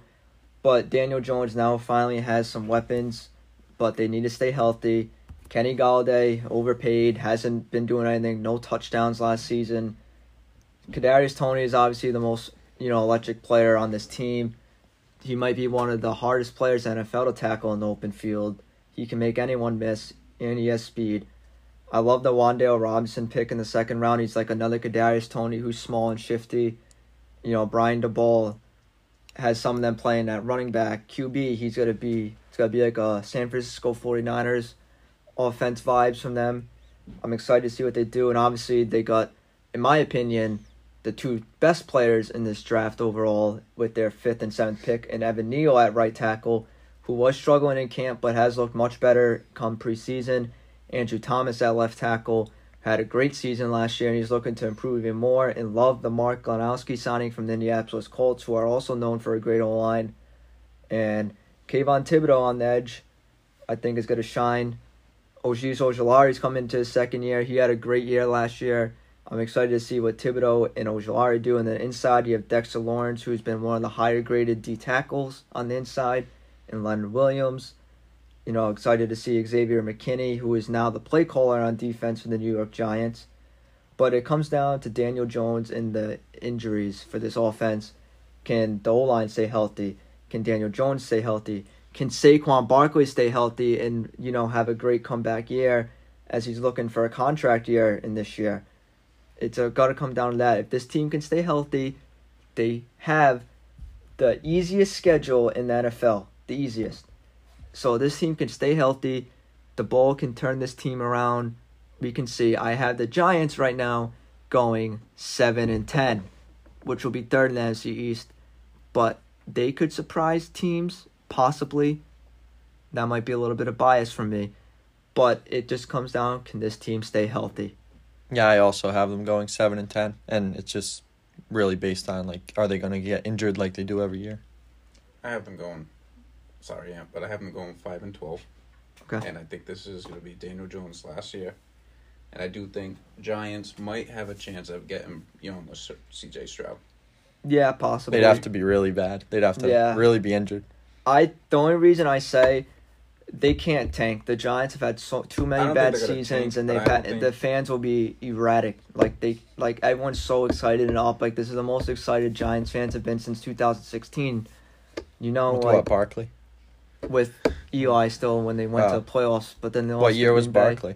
He was 18 with Baker and Do you Elson. think Daniel Jones will be Giants quarterback next year?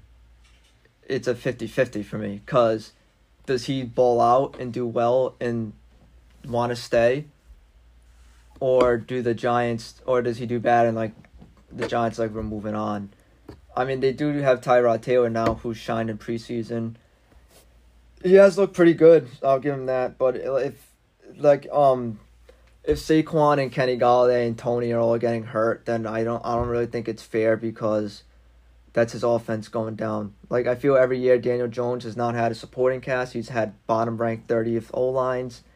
It's just been bad. But, you know, they brought in Wink Martindale on defense from the Ravens. Big blitzer. Apparently Bill Belichick was complaining that they were blitzing too much. So we'll see. I'm excited to see like what this new coaching staff can do. But I think seven and ten is pretty reasonable.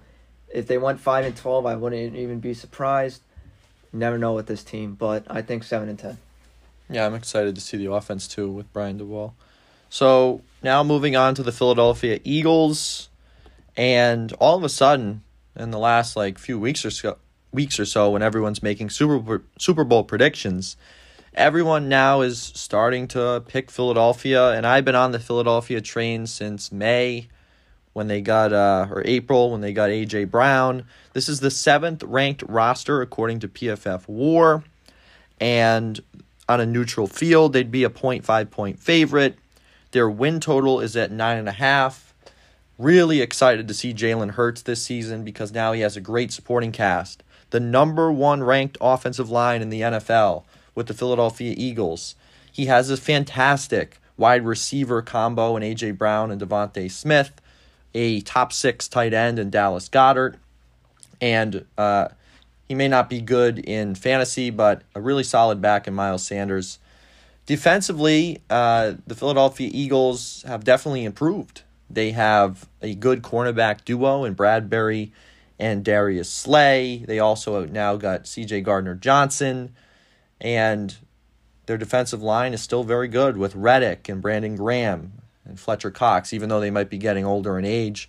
So this is really, I mean, you you heard it, the seventh best roster in the NFL according to WAR. Uh, I think they'll be competing with the Dallas Cowboys for the division. And is there is there a big difference in schedule between Dallas and Philly? Uh, yes. they're both very. Are they both very easy? Cowboys have top ten schedule, top ten easiest. Okay. But the Dallas, I mean not Dallas, uh, Philly has the second easiest schedule, right below the New York Giants. Yeah, so I could see Philly at like eleven and six. I think they'll win the division. Um, this Eagles team, I mean, this hurts to say as a Giants fan, they're just disgusting. They're great.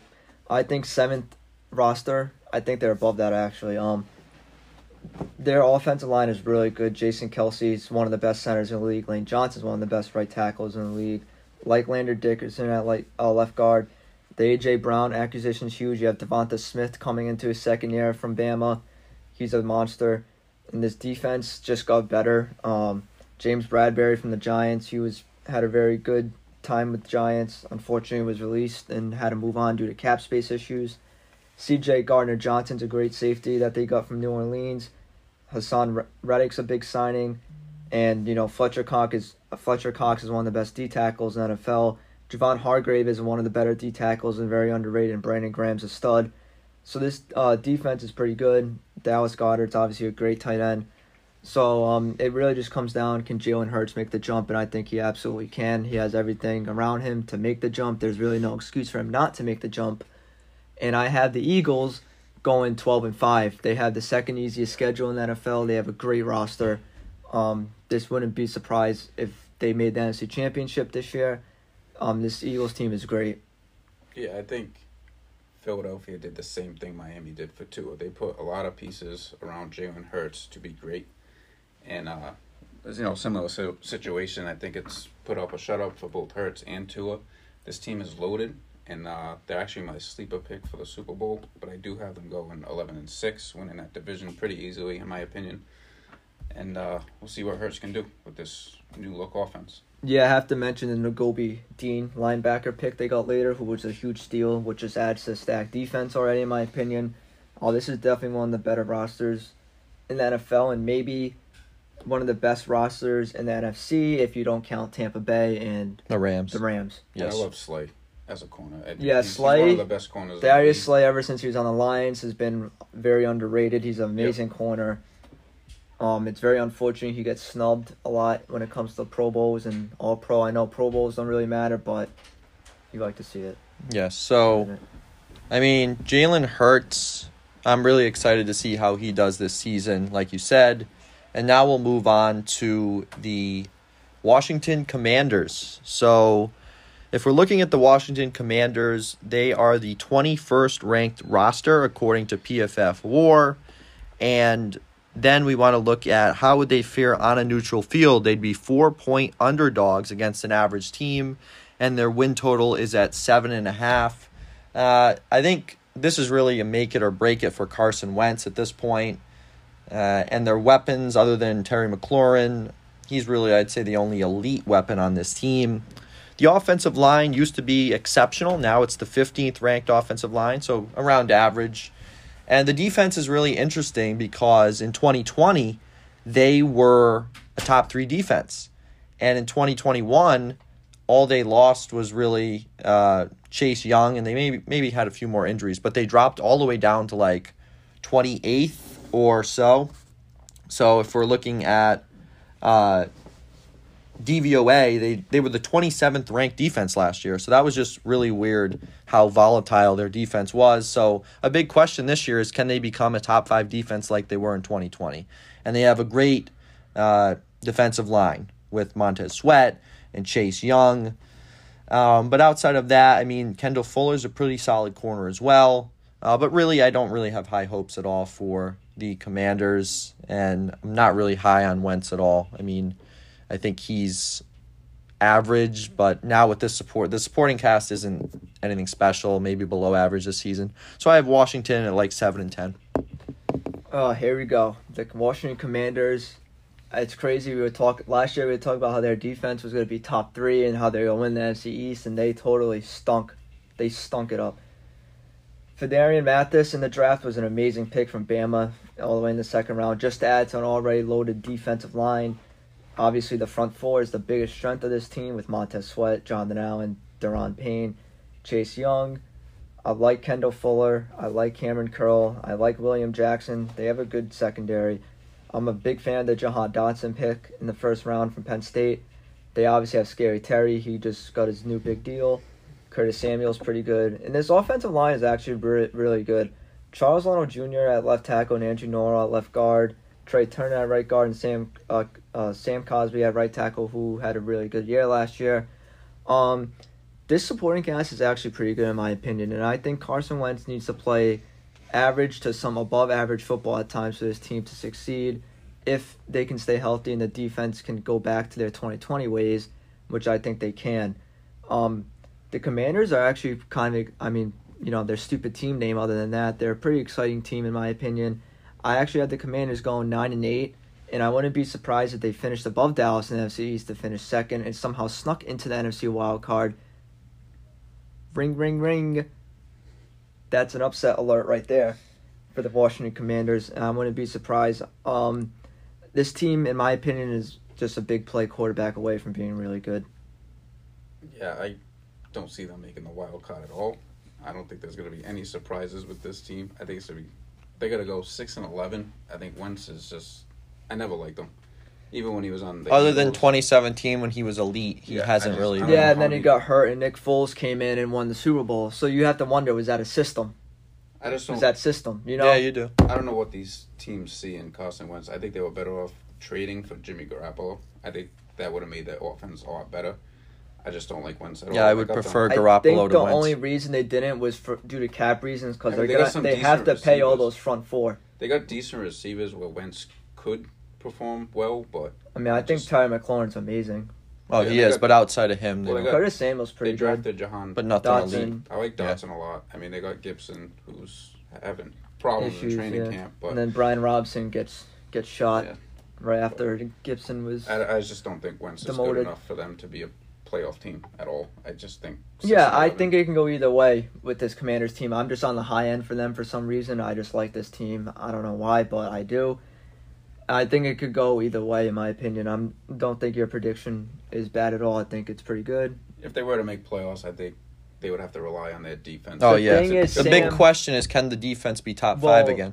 Yeah, that's what it comes down to. And if Yeah. Wentz gets And hurt, and can Wentz be above average? the thing is though, they do have Taylor Heinicke and they do have Sam Howell, who I like.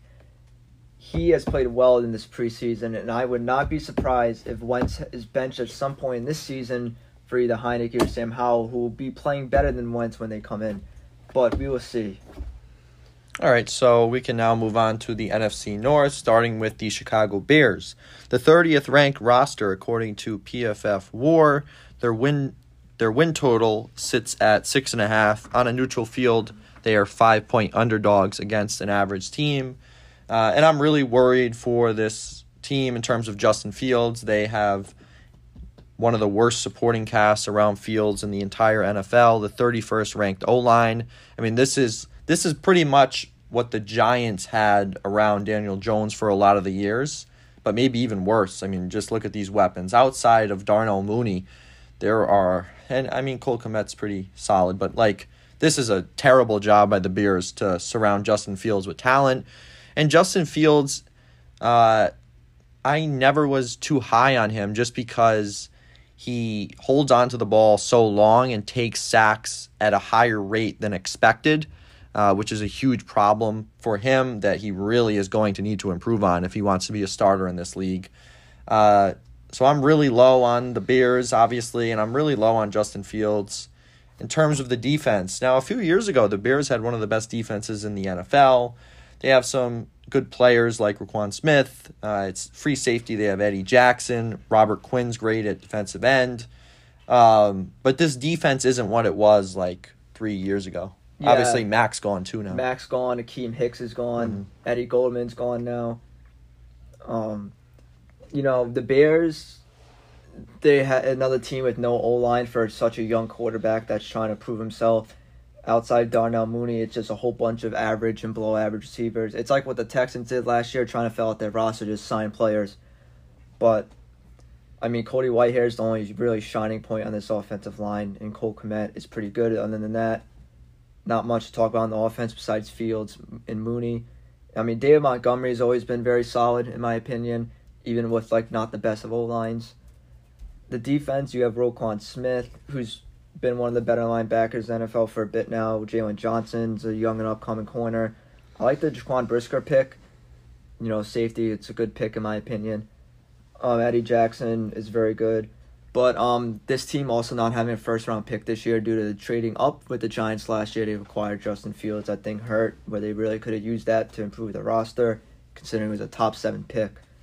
For the Bears, they do have um, the fourth easiest schedule in the NFL, but I just don't think they have the roster to compete, and I have the Bears going four and thirteen. Yeah, I have them five and twelve. I think they're the worst team in the league. I think they're gonna go three and fourteen.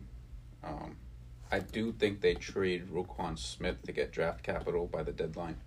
Uh, he wanted a trade, but uh, he said he'll stay. But I do think they trade him for draft capital. The only uh, bright spot they had on this offense was getting N'Keal Harry. Obviously, that he got hurt before the season started, so now the offense is really looking bad without Harry on the field. But I Yeah, w- without superstar N'Keal Harry, Yeah, this think- offense. Yeah, I just yeah. Think, yeah, three and fourteen for the Bears, and I think Fields So- is gonna struggle. And Since you brought up that point, Lawrence, what if Justin Fields plays like Absolutely. a bottom five quarterback again? Do you think they're going to be in this, this Not even- Stroud Absolutely. Young not sweepstakes? Absolutely. I think they're Even gonna, after trading up for, to, for a first round pick, I think- they have to be. I personally think that they are gonna be the, they're gonna have the number one overall pick in the draft, and I do think they take either Young or C.J. Stroud have because I do think Fields is gonna struggle in this offense. I think any quarterback would really struggle. and with I can this see team, in my them opinion, trading though. Fields to say Seattle or Atlanta, whoever needs a quarterback. I do think they end up trading him. You could probably get some. I'll get on that Atlanta bit after once we talk about Atlanta.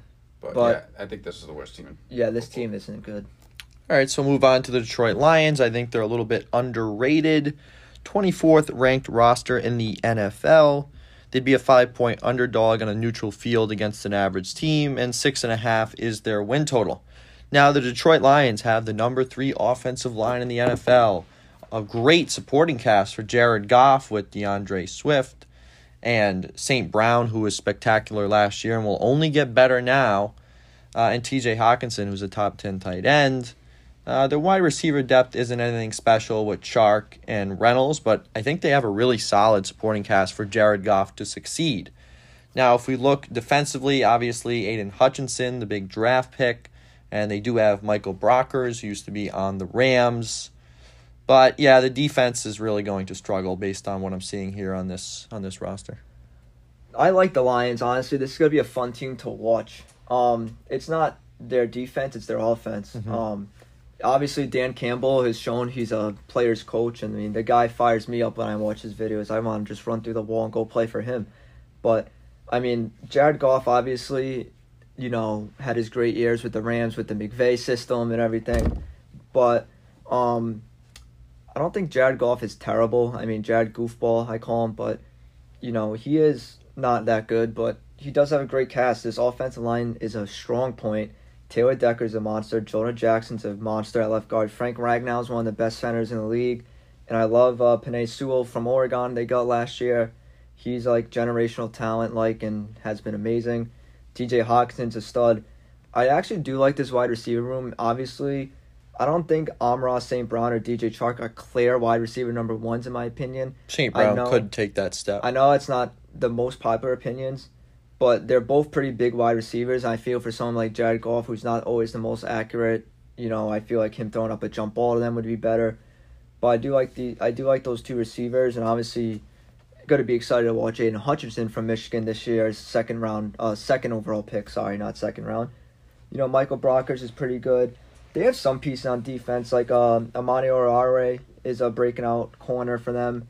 Jeff Okudah is kind of like um on that bust territory. This is his make or break it year for him. And I like um DeShon Elliott that came over from the Ravens, Hook 'em Horns, former Texas player. Um, so I'm excited for the Lions. I actually have the Lions. They have the sixth, I no fifth easiest schedule in the NFL. They do have a pretty solid offensive roster, in my opinion. You know, Dan Campbell's a tough, gritty coach. Maybe the defense over, you know, plays over expectations. And um, I have the Lions going seven and ten, uh, which I think is a bright future for them. I think you're going to see a lot of them. Um, Jameson Williams also will be coming back at some point during the season, who they took from Alabama. You want to talk about someone with Tyreek Hill speed? That's who you need to talk about. Jameson Williams, who is a dynamic game changer. Hopefully, he can come back healthy and be that player for the Lions. And I think you know we might see the Lions getting a Jimmy Garoppolo possibly soon, or maybe you know, Justin Fields, you want to talk about him getting traded. We might see this team. They had a, you know, if they had an average to above average Yeah. game manager quarterback, they could be really good on offense. So I'm excited to see this Lions team. I think seven and ten is fair for them. And if I'm a Lions fan, I'm looking very excited for this team's future. Yeah, I agree. I do think they get a lot of upset wins this year because of that offense.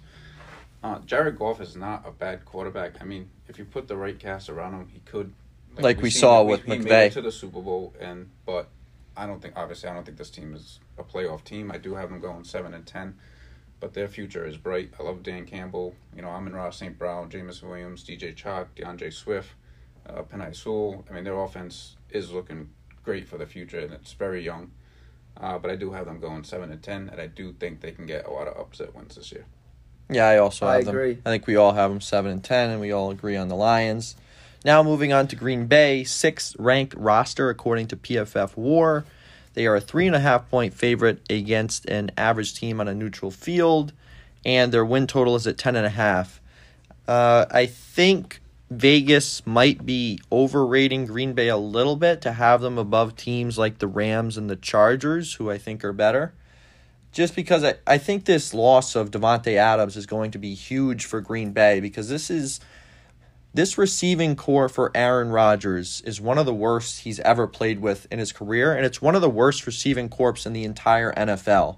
Now he does have great backs in Aaron Jones and AJ Dillon, uh, solid tight end in Robert Tonyan, but yeah, I mean I think Davante Adams going to the Raiders is going to make this offense a lot worse. I think it's totally different than Kansas City. And in Kansas City, they still have an elite weapon in Travis Kelce and they have Andy Reid's system, and I think they'll be fine. But I think Green Bay offensively could struggle. Now, the offensive line, it's still elite. So, and you still have Aaron Rodgers, who is one of the best quarterbacks in the NFL.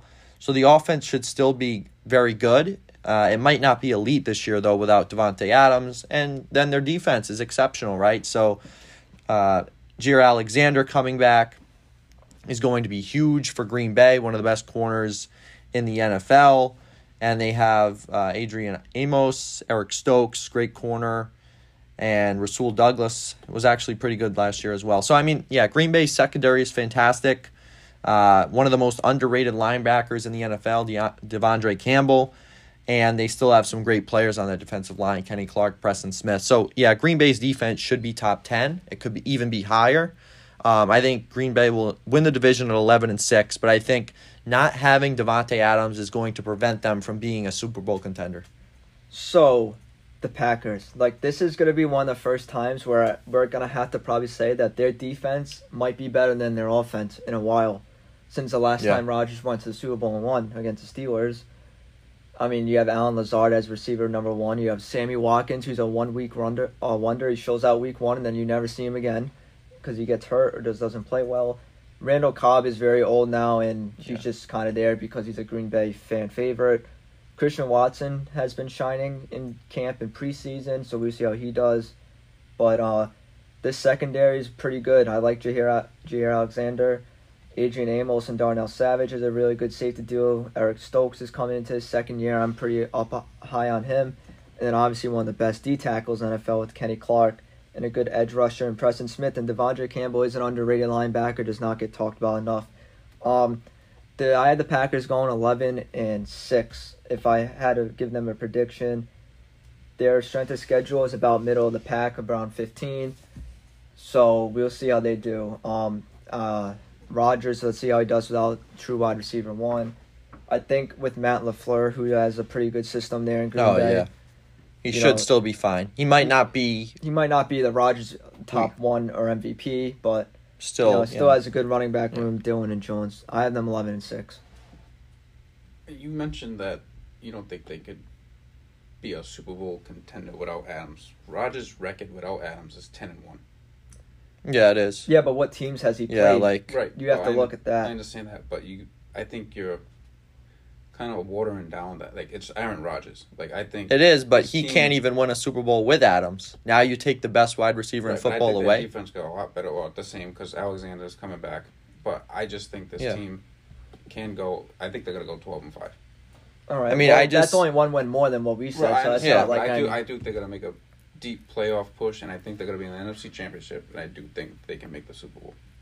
wow, That's I mean- that's bold. it is bold. The but Super I'd Bowl, but like they could. I think that I don't think they can win the Super Bowl. and it's not like without receivers Davante are bad. Adams. I think Romeo Doubs is gonna have a great year. I don't really rookie. think. I mean, He's like. Watson's gonna have a good year as Yeah. a rookie. Lazard's gonna have a great year, I think. Watkins, yeah, Sammy Watkins is not that great, but we'll see because also like he's got Robert Tonyan coming back. you can't really count out position. Rodgers, and he also doesn't play in the best division And I think they're gonna have Because like think of it, you got to play the Bears twice. Usually he owns the Lions too. He'll I think probably they're gonna get have like one of the best run games in the league. Oh well I yeah agree, yeah. With- Yeah, they with can have a good AJ run. Dillon and Aaron Jones. I would say the opposite though. You can always count out Rodgers. You can count on You you, can count on him to choke every single season Well, you can count on him in regular season to to be amazing. yeah Yeah. I just So- think this is the year. But in terms of Super Bowl, yeah maybe yeah you think this is well? I think Oh, you is- have Philadelphia though, right? as a sleeper pick. We'll get I- it. We'll get into the Super Bowl Yeah, picks later. I, I, I got Green Bay going twelve and five. hmm Well- All right, so now on to Minnesota. So Kirk Cousins, pretty underrated quarterback, and if we're looking at Minnesota's roster, it's the 12th ranked roster according to PFF WAR.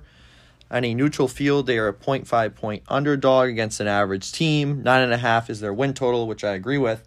Uh, Kirk Cousins, uh, definitely an underrated quarterback. Their O line is 19th, which I think is better than it has been in the past few years. Still not great, but yeah, great supporting cast around Cousins with elite weapons Dalvin Cook, Justin Jefferson, Adam Thielen. Uh, they even have Irv Smith. So I think Cousins can definitely be a top 10 quarterback again, like he has been in the past few seasons. And defensively, they now have Zadarius Smith, uh, Danielle Hunter, Dalvin Tomlinson. So these are all quality players. Harrison Smith. I mean, their their secondary is questionable in terms of corners. So their defense doesn't look like it's going to be like a top 10 defense or anything. I think this is like a 10 and 7 team. I don't think they're like a contender or anything, but like 10 and 7 wild card. This is my sleeper NFC team right here, the Minnesota Vikings. I love the Mike McConnell head coach hiring from the McVay tree for the Rams. Uh, I've been reading about him. It's fantastic. He has Jefferson running Texas routes out of the backfield. He has Jefferson doing a lot, almost like a Deebo Samuel. And I think this is how he, Jefferson Jefferson will get his Deebo Samuel like contract with big money. The Kirk Cousin hate needs to stop. He's a great quarterback, I think, in my opinion. I think a lot of people hate on him because of his time with Washington and then, you know, his primetime record and everything like Yeah. that. But I think he's a really good quarterback and he has the weapons around to succeed. His offensive line has some bright spots at the two tackle positions in center. I like this defensive front seven for the Minnesota Vikings. Eric Kendrick is one of the best middle linebackers in the league. Jordan Hicks is a great pickup from Arizona. Danielle Hunter and Zadarius Smith is going to be a problem on the edges, and Dalvin Thompson is one of the most underrated D tackles. He's a great D tackle. He used to be a Giant, loved him. Unfortunately, he is now with the Vikings. Harrison Smith has always been a stud at safety, but outside of that, their corners really do lack. But um, I think that they can make up for it in the front seven, in my honest opinion. What do you have for the record? Vikings, the Minnesota Vikings, they have about middle of the pack, around 15, 16 strength of schedule. I had the Vikings going 11 and 6. I know that is the same as Green Bay, So you have them fighting for the division. they could fight. yeah, that's possible. it could be a tiebreaker where, you know, Green Bay finishes above them hmm and then the Vikings get the wild card spot. But I like this team a lot. It's my sleeper NFC team. I wouldn't if they won the division, I would not be surprised. No, I agree, especially if I wouldn't Green Bay's surprised. offense struggles. Yeah, it's possible. They have they have the weapons on offense and they got a good front seven and I'm excited to see this new head coach Mike McConnell. They usually split with Green Bay, so Yeah, and I think they It's can beat possible. the Bears twice in that Yeah. division. The Lions they can probably split with. Yeah, I, I got the one ten and seven, but I also can see it going the other way where they actually struggle throughout the year. Like I don't, their defense still has a lot of question marks on it, Mhm. but their offense is. I like their offense a lot. Oh, you yeah. know, Dalvin Cook, Justin Jefferson, Adam Thielen, uh, even KJ Osborn was a good third receiver. for Yeah, that team. they got got Jalen Reagor from Oh. Philly to be wide receiver four, so they got some they got some weapons on offense and I don't think Kirk Cousins is bad. And now they have a really offensive minded head coach, so I think their offense actually elevates to another level. yeah, I think they're a wild card team. yeah, I agree with that. So we can move on to the NFC South, starting with the Atlanta Falcons. 29th ranked roster according to PFF War. They'd be a five and a half point underdog on a neutral field against an average team, and their win totals at four and a half.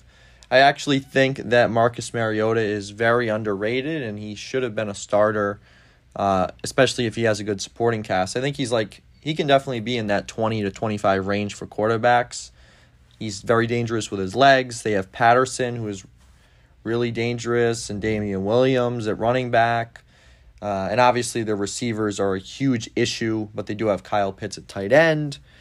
O line is a huge problem, 28th ranked O line. And uh, defensively, other than the cornerback duo of AJ Terrell and Casey Hayward, which actually that might be the best cornerback duo in the NFL. Uh, and a lot of people don't talk about, well, people are really going to start to know who A.J. Terrell is this season, and Casey Hayward has been one of the most underrated cornerbacks in the league. Uh, they still have Grady Jarrett, but uh, yeah, I mean this this roster is not very good. Other than that cornerback duo, which is exceptional, so I would probably have Atlanta going like five and twelve. Yeah, I got them going.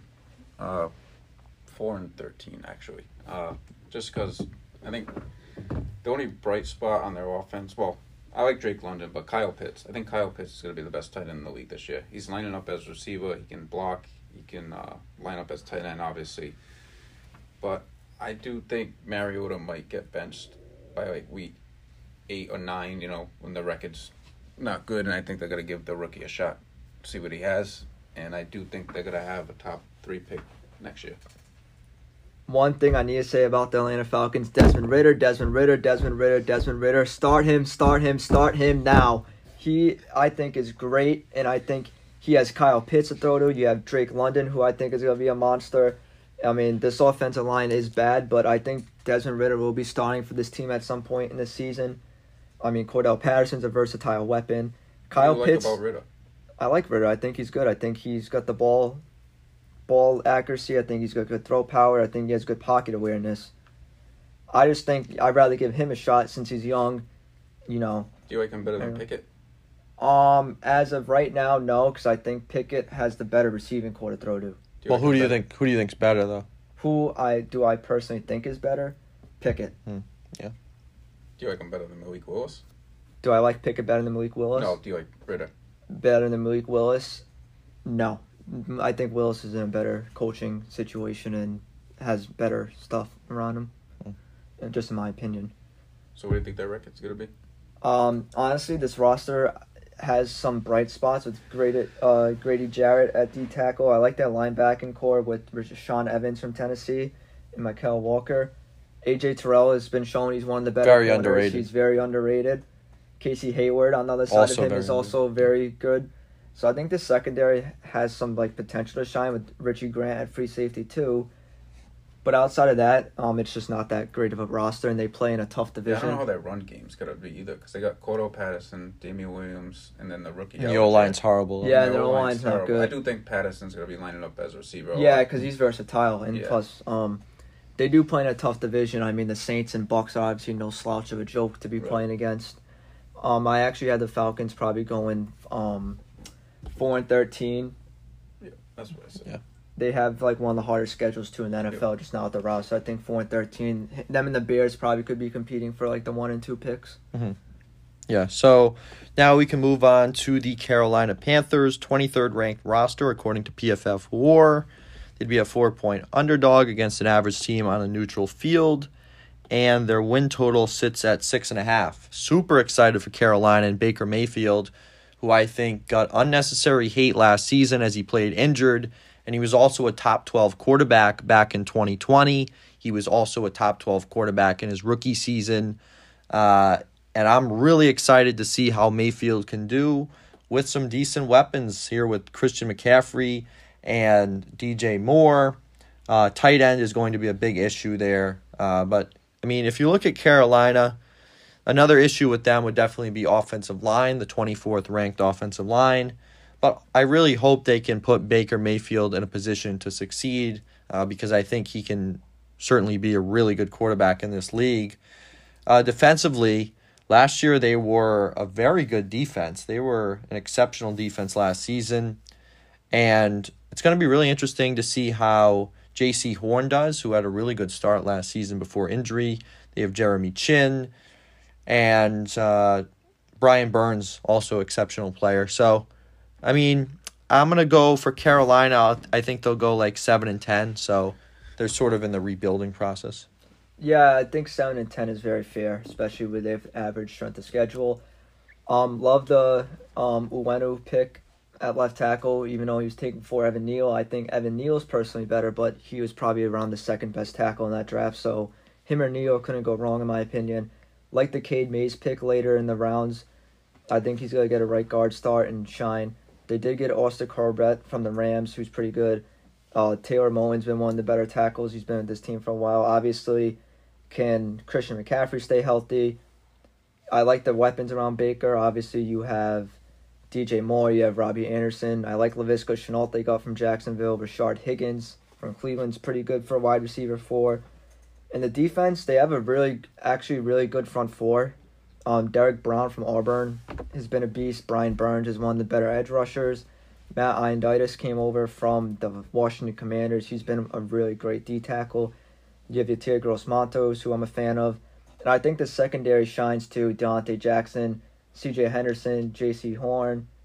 I'm excited to watch Horn. Jeremy Chinn's been a stud since he came in. So I think seven and ten is a fair record for this team. If they honestly went about eight and nine, I wouldn't be surprised either. But this is going to be a fun team to watch, and I think it's like another one of those NFC sleeper teams where it could go either way for them. Yeah, definitely. So now we're going to move on to the New Orleans Saints, 11th ranked roster according to PFF WAR. And on a neutral field, they'd be a one point underdog against an average team. Their win total sits at eight and a half. I think New Orleans is very underrated according to the markets. Like I said, they're the 11th best roster according to WAR. I think Jameis Winston is very underrated. He was very good last year when he was healthy. And they have some great weapons with Michael Thomas if he can stay healthy and be back to his 2019 form. Landry, Olave, and of course Alvin Kamara. Uh, New Orleans' offensive line is not what it was a few years ago. It's the 21st ranked O line, but I'm excited for New Orleans. I think they'll be, they're probably my sleeper team this season. I think obviously they'll give Tampa Bay trouble like they usually do. And this defense, I mean, this defense is could be the number one defense in the NFL with Cameron Jordan and Marcus Davenport up front. Uh, at linebacker, you have Demario Davis, one of the best linebackers in the league, and their secondary is also really good with Marshon Lattimore and Tyrann Mathieu. So this is a really, really good defense, and I think that New Orleans, their win total, like I said, is is nine and eight.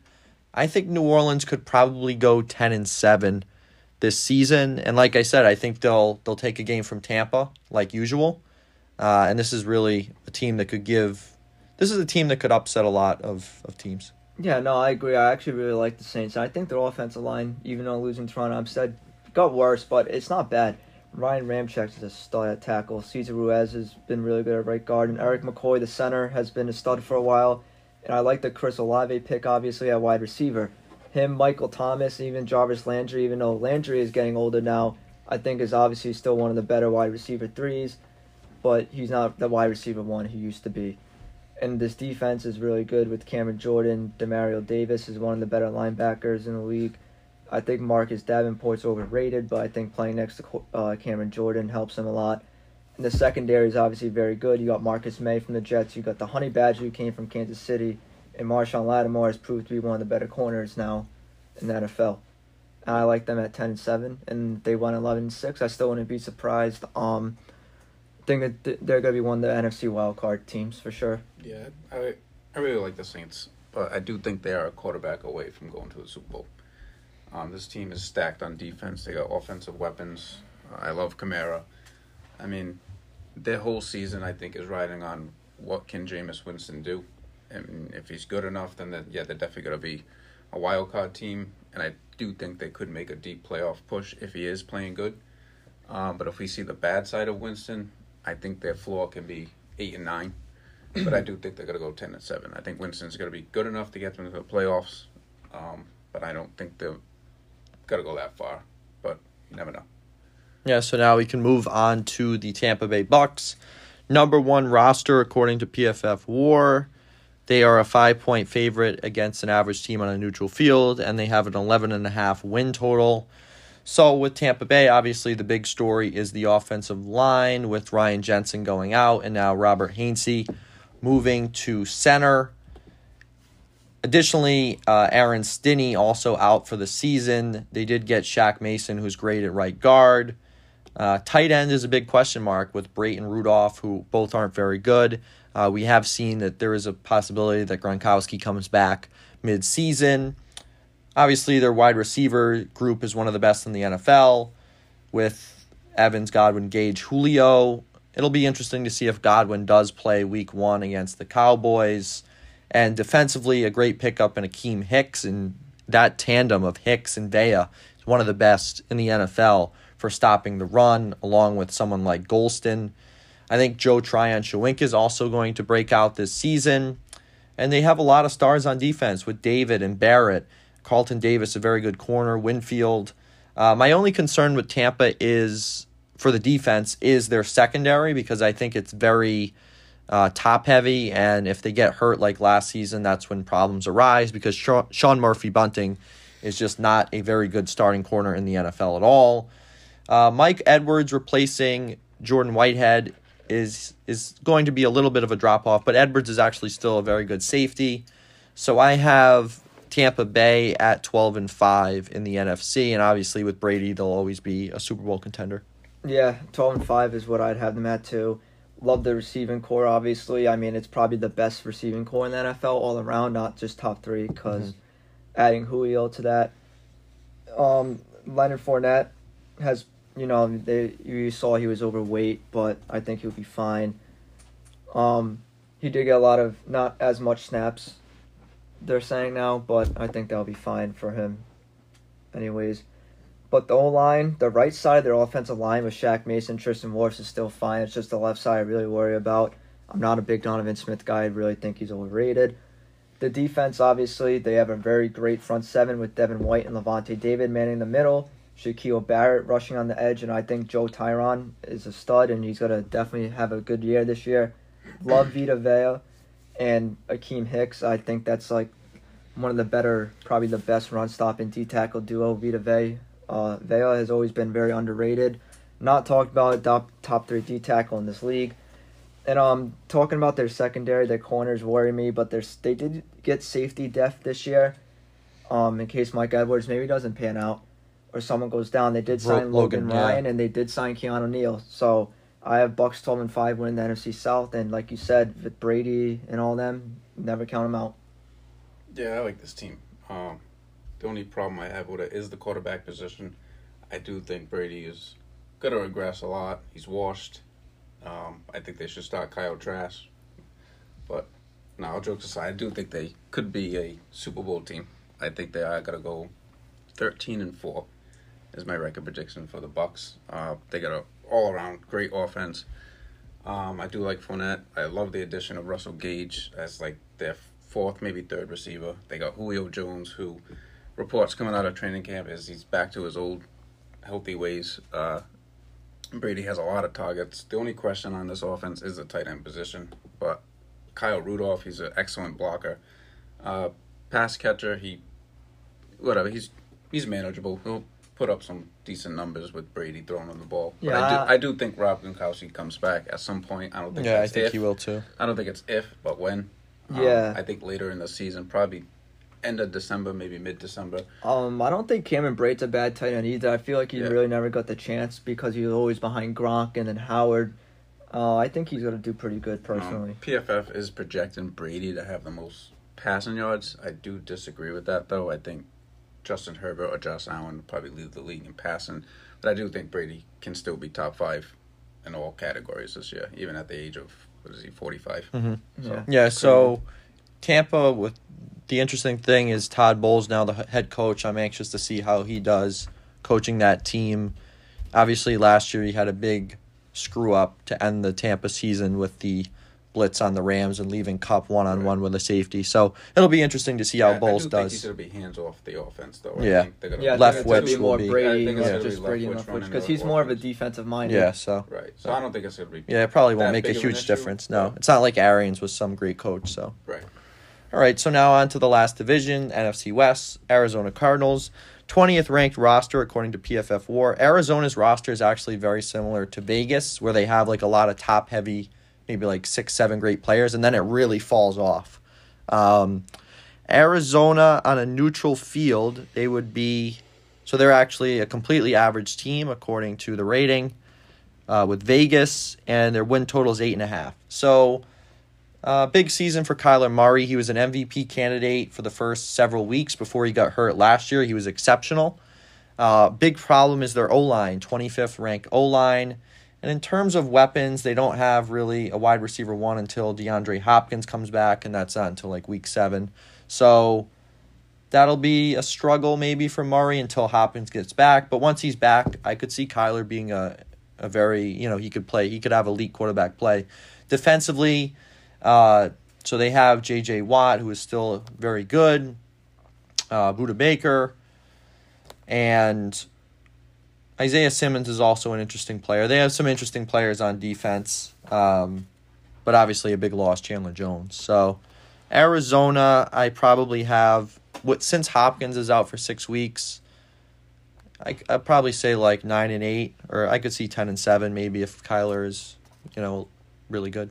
Yeah, I was gonna say nine and eight. Um, I get a lot of crap for this, but I'm not the biggest Kyler Murray fan. Um, I'm not saying he's not good, but I'm just not that high and big on him.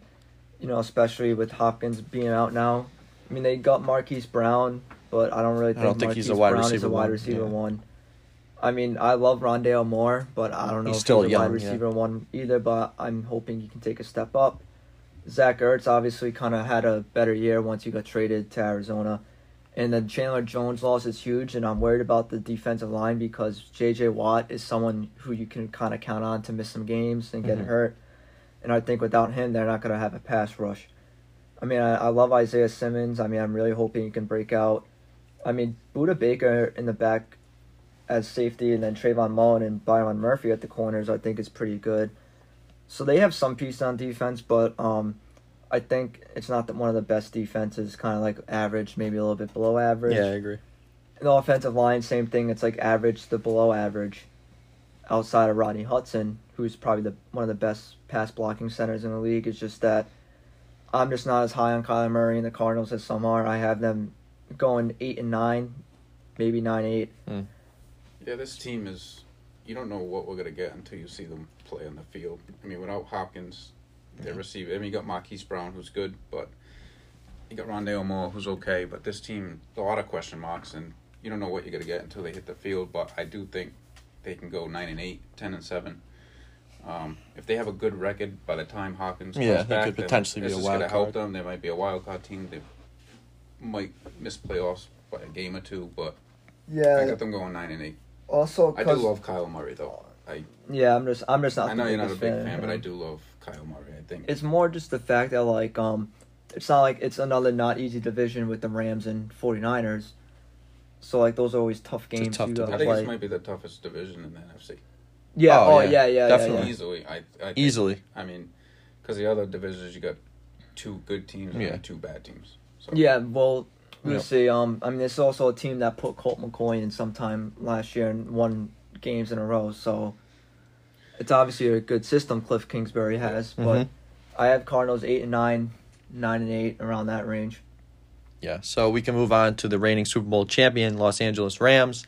Number four ranked roster according to PFF War. They're they're a three point favorite on a neutral field against an average team, and their win totals at ten and a half. So the Rams, uh, obviously great season last year. Stafford was great. Uh, they did lose Odell Beckham Jr. and Robert Woods this season, but they did replace them with Allen Robinson and Van Jefferson's still very good. Obviously, uh, one of the best wide receivers in football, and Cooper Kupp, fantastic tight end, and Tyler Higbee. This O line is ranked 11th, so it's going to take a little bit of a step back with Whitworth retiring, definitely. Uh, but still a very good offense. Uh, now, at running back, obviously, I'm very low on Cam Akers with the torn Achilles. And I think, I mean, if you look at the history of running backs with torn Achilles, I don't think any of them in the history of the NFL have ever played a complete season after that, and they're all out of the league within two years. So that I'm a little bit worried about, but it doesn't matter because they have Henderson anyway, and he'll be fine. So the defense still excellent with Aaron Donald, the best defensive player in football, and Leonard Floyd, and a huge addition in Bobby, Wagner, one of the best linebackers maybe not anymore one of the best, but he's still a top 10 linebacker, I'd say. And um, yeah, secondary wise, it's still solid with Troy Hill and Jalen Ramsey, Taylor Rapp at safety. So for the Rams, I think they have one of the hardest schedules in the NFL, right? So I guess for the Rams, I'll go like 11 and 6. Yeah, they had the second hardest, but um, I'm saying 12 and 5 just because, you know, you got the great coach with Sean McVay. Mm-hmm. You still have your receivers. You have Stafford. The O line didn't take a huge loss besides Whitworth, and then obviously, you know, you have arguably two of the best uh, football players at their positions on defense with Aaron Mhm. Donald and Jalen Ramsey. Bobby Wagner comes in, veteran presence at linebacker, which I really Now, Von Miller might be a big loss, Yeah, but they could still be. have Donald. I mean, you, t- you see Aaron Donald getting three guys on Mhm. him, so Yeah. opens up a What lot do of you think stuff. about Stafford? He's got that lingering injury that they said is gonna be. Oh yeah, with his wrist. Yeah, in his So, I mean, so that'll be a some- throwing hand. Yeah, I believe so. so that'll be something to So, monitor. yeah. So that'll be be something something to to watch. So Yeah. they might throw the ball less this year than what they did last year. Yeah, so maybe 11 and 6, 12 and 5, but I think they win this division. Oh yeah. Yeah, eleven and six. My prediction. All right, so now moving on to the 49ers, really interesting team. According to PFF War, 16th ranked roster. They're a two point favorite on a neutral field against an average team, and their win total is nine and a half. Obviously, this team is all dependent on how is Trey Lance going to be, and we really don't know because his sample size of plays is so small. And even if Trey Lance doesn't pan out, they still have Jimmy Garoppolo, who is still arguably, you know, an above average quarterback as their backup, which is pretty ridiculous. And this system with Kyle Shanahan has tons of weapons with Deebo and Aiyuk and Kittle and Mitchell. Their offensive line is maybe not elite, but it's still it's ranked 14, so it's still a solid offensive line, and they have one of the best players in the NFL, and Trent Williams. So whether Lance or Garoppolo is the starter, I still think they're the second best team in the NFC West. Now, if we look at the defense, uh, a lot of good players with Armstead and Bosa, Fred Warner, arguably the best linebacker in the NFL. Uh, I'd say the big question for the defense is the secondary. Oh, yeah, I can agree on that. Their secondary is not that good. It's their front seven that shines in this defense. But um, I like to take a minute to talk about Lance. Um, it just kind of blew my mind that they traded all the picks and everything for Trey Lance. I mean, Jimmy G, I know isn't the best, but in this system and team, he's been playing above average. He's and he's very them good. deep in the playoffs. And last year, they were what a drop pick away from going to the Super Bowl against the Rams. going to the uh, NFC oh yeah, going to the Super Bowl. Yeah. Yeah, because they remember they beat yeah because they beat Yeah. the Cowboys and everything. Yeah, so I mean that always kind of one question me, and then like benching Garoppolo when that quarterback was one play away for something that wasn't his fault to go into the Super Bowl. and he's already been to the Super Bowl. But I mean, I'm not an NFL GM, so I'll let them decide that and have their reasonings. But offensive line is still pretty good. Obviously, Trent Williams is the best left tackle in football. Deebo Samuel just got his big contract, and you obviously know that that guy does everything for them. So we'll see. It's it's going to come down to how can Trey Lance play, and uh, the 49ers have about the 13th easiest schedule, so we can see how they play. Um, I think the 49ers probably go 10 and 6. Yeah, I mean, I 10 go- and 7. I'll go Um, ten and seven too. I got them going ten and seven, but them keeping Garoppolo on the team makes me believe that they're not sold on Trey Lance. Yeah. yet. Yeah, I per, I, I- 100% agree. There is agree. no other reason why they would keep. Yeah, it's a big Because- security blanket. because I'm pretty sure the Giants were even somewhat in play for Garoppolo. Seattle, Seattle, uh, Atlanta was. Atlanta, the Lions, Texans. So yeah, there's just them keeping Garoppolo makes me believe that. Because I don't think Trey Lance is going to be the answer anyways, or the guy. I do think Jimmy G. If Lance struggles early, like the first Oh, yeah. four games, I do think Jimmy G comes in for the rest of the year, and then they're Yeah. gonna have to address the QB situation again next year, Yeah, which they could. because they gave him a good amount of money to stay for one year with like uh, no player team thing, so you can just dip. They also lost their offensive coordinator, Mike McDaniel, to the Yeah. Dolphins. Which Yeah, but Kyle No, yeah, Shanahan they'll- is they'll also be I, know, fine, I like yeah. Shanahan Yeah. too, but um, Shanahan loved McDaniel, and I think he's the one that created the playbook. Well, most For of the run game. For the run game, right? Yeah, and our last team now is the Seattle Seahawks. Uh, they are the 28th ranked roster according to PFF War. They'd be a six point underdog against an average team on a neutral field. Win total five and a half. Geno Smith is the starting quarterback. He has great weapons with Penny, Lockett, Metcalf. Uh, tight. Uh, well, they now have Noah Fant too. So great weapons, but the big problem is It is the 32nd ranked O line, so this is a terrible situation for a quarterback to be in. So, I mean, yeah, this is just kind of a crapshoot for for like Geno yeah, Smith. this sucks because this team was so great, obviously from the Legion of Boom until last year. Um, I have this team probably going four and thirteen, maybe five and twelve. I'm gonna probably just go four and thirteen because they do have uh, one of the harder schedules in the NFL. Yeah, I'll go four and thirteen too. I'm gonna go four and thirteen. Um, there's not really much to talk about on this team. There's only one player on the defense I like, which is Jordyn Brooks. I think he's really good, but this defense is not that good, and their offensive line is still very, very bad.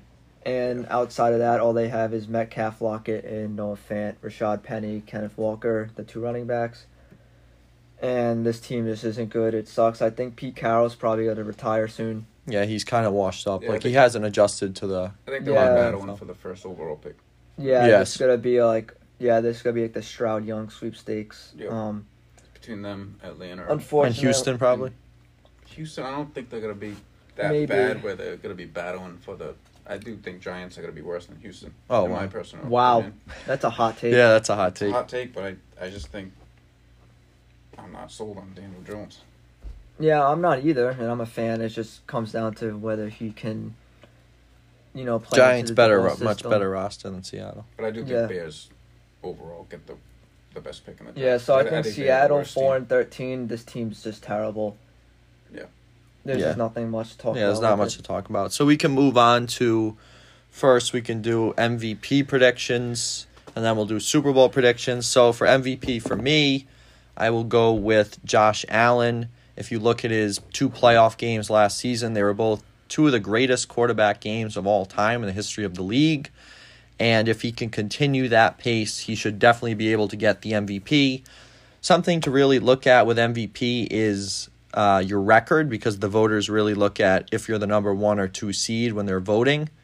And Buffalo has the highest probability to be the number one seed out of any team in the NFL. So they have the easiest path. So there's a high probability that Josh Allen is going to get the first round bye in the AFC, and I think he's going to put up spectacular numbers. They have all the weapons in the world, and I have Josh Allen, especially with like Isaiah McKenzie. I think he's a sleeper on that offense, and obviously I think Gabe Davis is going to break out. They also got they drafted James Cook. Uh, so it's just really, I mean, it's weapons galore. Dawson Knox. So I'll go with Josh Allen. MVP. I'm not picking Josh Allen. I'm not picking Josh uh, Justin Herbert. I'm not picking Tom Brady. My MVP for this year is going to be Joe Burrow. I was deciding between him or Jalen Hurts. I know it sounds crazy, but I'm going with Burrow because I think he has the chemistry with the receivers. They have a good team. They don't play in the strongest division, in my opinion Now he has the offensive and he line. has the line. And he's Yeah. got a team, and I think Burrow. You know, obviously we saw what he could do with no O line. and now he has not one. the best So team, and they went into the Super Bowl. So I'm picking Burrow for my MVP. I think that's a great pick. My MVP is Patrick Mahomes. I Wow. Think he's going to be able to put up great numbers even without Hill. And I think that's just going to be the storyline at the end of the year that Patrick Mahomes won MVP without Tyreek Hill. And if he puts up the numbers without Hill, you'd have to think the voters will probably. The voters will favor Yeah. Patrick Mahomes because he put up great numbers Yeah. without having that elite receiver anymore. Yeah, So I that do Yeah. think, I makes think sense. Patrick Mahomes. I still think he's going to thrive in Andy Reid's offense, even without that great weapon. I mean, he doesn't have bad receivers. He's got Juju, Hardman. Um, you know, they drafted Skyy Moore. He's got uh, Clyde Edwards, obviously, and Travis Kelce, who's arguably the best tight end in the league. So, I, yeah, I think Patrick Mahomes can be MVP. Yeah, I Oh, think yeah, other names to consider would be obviously Brady and Herbert. So. Justin Herbert. Yep. Yep. Okay, last question is Super Bowl prediction. So, Derek, do you want to start? My Super Bowl prediction is going to be Buffalo Bills out of the AFC, and I got the Green Bay Packers coming out of the NFC. Wow, that is Um, I do think-. The old saying is defense wins championships, and they have a top five defense. They might have the best defense in the league, maybe Saints, but I do think that the defense will carry the Green Bay to the uh, Super Bowl. Well, this is a tough year to predict the Super Bowl. I feel like there's like really two to three strong teams in the NFC and AFC. I think with the AFC, I'm going to have to go with the Bills as much as I would like to pick the Bengals again. I don't want to pick the Bengals. Um, I think it's gonna be the Bills. And for the NFC, I think I'm gonna go with the Los Angeles Rams again.